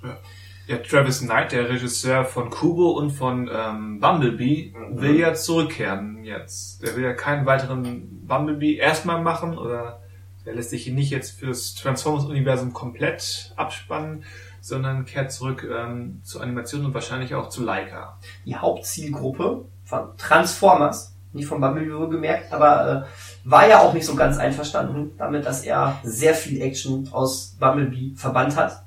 Ähm, ich, als ich rausgegangen bin und äh, aus dem Kino bei, bei Bumblebee und sehr leuchtende Augen hatte, da war, gingen auch dann ein paar Leute mit mir raus, die sagten, was war ist das denn für ein Familienfilm, ey, wollt ihr Action haben, so, ne? Ja. Ähm, der Produzent hat jetzt schon angekündigt, äh, Bumblebee 2 soll äh, wieder mehr Action, ein bisschen mehr Bay bekommen. Ähm, Seufz. ja, Seufz, äh, ich, ich sehe es tatsächlich gerade noch so als, als ähm, ist okay an, weil er sagt, es soll eine Fusion aus beiden werden und äh, ähm, wenn, wenn es heißt, dass äh, die alle positiven Aspekte vom Bumblebee mit ein bisschen mehr Action ver, ver, äh, verknüpft werden, dann ist das okay, aber bringt uns bitte nicht wieder irgendwelche Pubertäts äh, äh, Onanierwitze zurück und was weiß ich. Ähm, das brauchen wir nicht mehr. Äh, egal, ich, man hat bei Bumblebee übrigens sehr gut, sehr schön gemerkt, dass Travis Knight aus dem äh, Stop-Motion-Sektor kommt. Ja, das ist doch schon eine schöne Idee für den Schluss. Das heißt, Leute, die mit Regisseure, die mit Stop Motion gearbeitet haben, die, die ko- konkret an- Stop Stop Motion Animationsfilme gemacht haben, haben häufig ein anderes Verständnis, wie sie dann ihre Realfilme oder dann auch die Computereffekte ihrer, in Anführungszeichen, Realfilme umsetzen können. Das hat man ja auch bei, Total. bei ähm, Wes Anderson gesehen. Du hast ihn vorhin genannt ähm, bei, bei den Tiefseetauchern, aber eigentlich ist ja noch viel konkreter für dieses Thema wichtig ähm, der Richtig. fantastische Mr. Fox, der auch quasi so, so ein Kernpunkt in der Karriere von Wes Anderson war, weil die Filme danach sehen schon entscheidend anders aus. Absolut. Also die Erfahrung mit Fantastic Mr. Fox hat ihn definitiv beeinflusst, wie er sein eigenes künstlerisches, künstlerisches Verständnis äh, und seine eigene Vision umsetzt. Die dann meiner Meinung nach mit äh, Isle of Dogs ja nochmal einen neuen Höhepunkt letztes Jahr bekommen Ja, wir sprechen uns noch. ähm, großartiger Film. Ähm, aber ja, genau, absolut, das, bee das beeinflusst die Leute und ähm, im absolut positiven Sinne und mit ähm, bei Bumblebee war es wohl so, dass ähm, wohl erst die Produzenten oder für die Special Effects verantwortlichen Leute, Travis Knight, ähm, äh, Skizzen von Bumblebee gezeigt haben, die dann auch so ähnlich vollgepackt waren, wie Bumblebee in den Michael Bay Transformers Filmen aussah. Ähm, und dann hat Knight wohl drauf bestanden, dass das extrem entschlackt wird. Und ähm, er, er- sagte dann wohl sowas wie, ähm, hier, äh, Bumblebee hat ja diese beiden lustigen Antennen hier oben. Ja. Und er meinte, Leute, ma- macht so viel, so viel wie möglich weg. Von, von diese überladene Sachen mit den tausend äh, äh, äh, maschinellen Teilen und Aber- beweglichen Teilen und sowas. Weg damit. Ich brauche vor allen Dingen diese beiden, äh, diese Ja. beiden Antennen hier oben, mit denen kann ich ganz viel Emotionen auslösen. Ja. Und das merkst du, dass er darauf geht. Ne? Und auch wenn es natürlich CGI Ja, ist. ja, aber allein wie er das schon formuliert und was er überhaupt damit will. Er will nicht Details, damit es realistisch aussieht, sondern er will ähm, Dinge kommunizieren, Ja. was diese Figur als, als Lebewesen betrifft. Absolut. Und ähm, das, das ist doch vielleicht sogar etwas, wo man eigentlich sagen kann, auch wenn CGI mittlerweile nur noch als ganz bewusstes Stilmittel benutzt wird, ähm, in den seltensten Fällen, ähm, kann man trotzdem immer noch was von CGI lernen. Ähm, und im Idealfall Du hast jetzt zweimal CGI gesagt, meintest aber, glaube ich, beides mal Stop Motion. Ups, ups, äh, genau das meinte ich. Äh, Ja. Ich meinte zweimal Stop Motion. Obwohl Stop Motion mittlerweile nur noch als bewusst Stilmittel eingesetzt wird, ähm, kann man, glaube ich, trotzdem generell auch für den C heutigen CGI-Einsatz ähm, ganz, ganz viel von Stop Motion lernen. Und deswegen ist vielleicht das beste CGI heutzutage dann zu spüren, wenn im Herzen noch ein bisschen Stop Motion schlägt. Oh. Oder?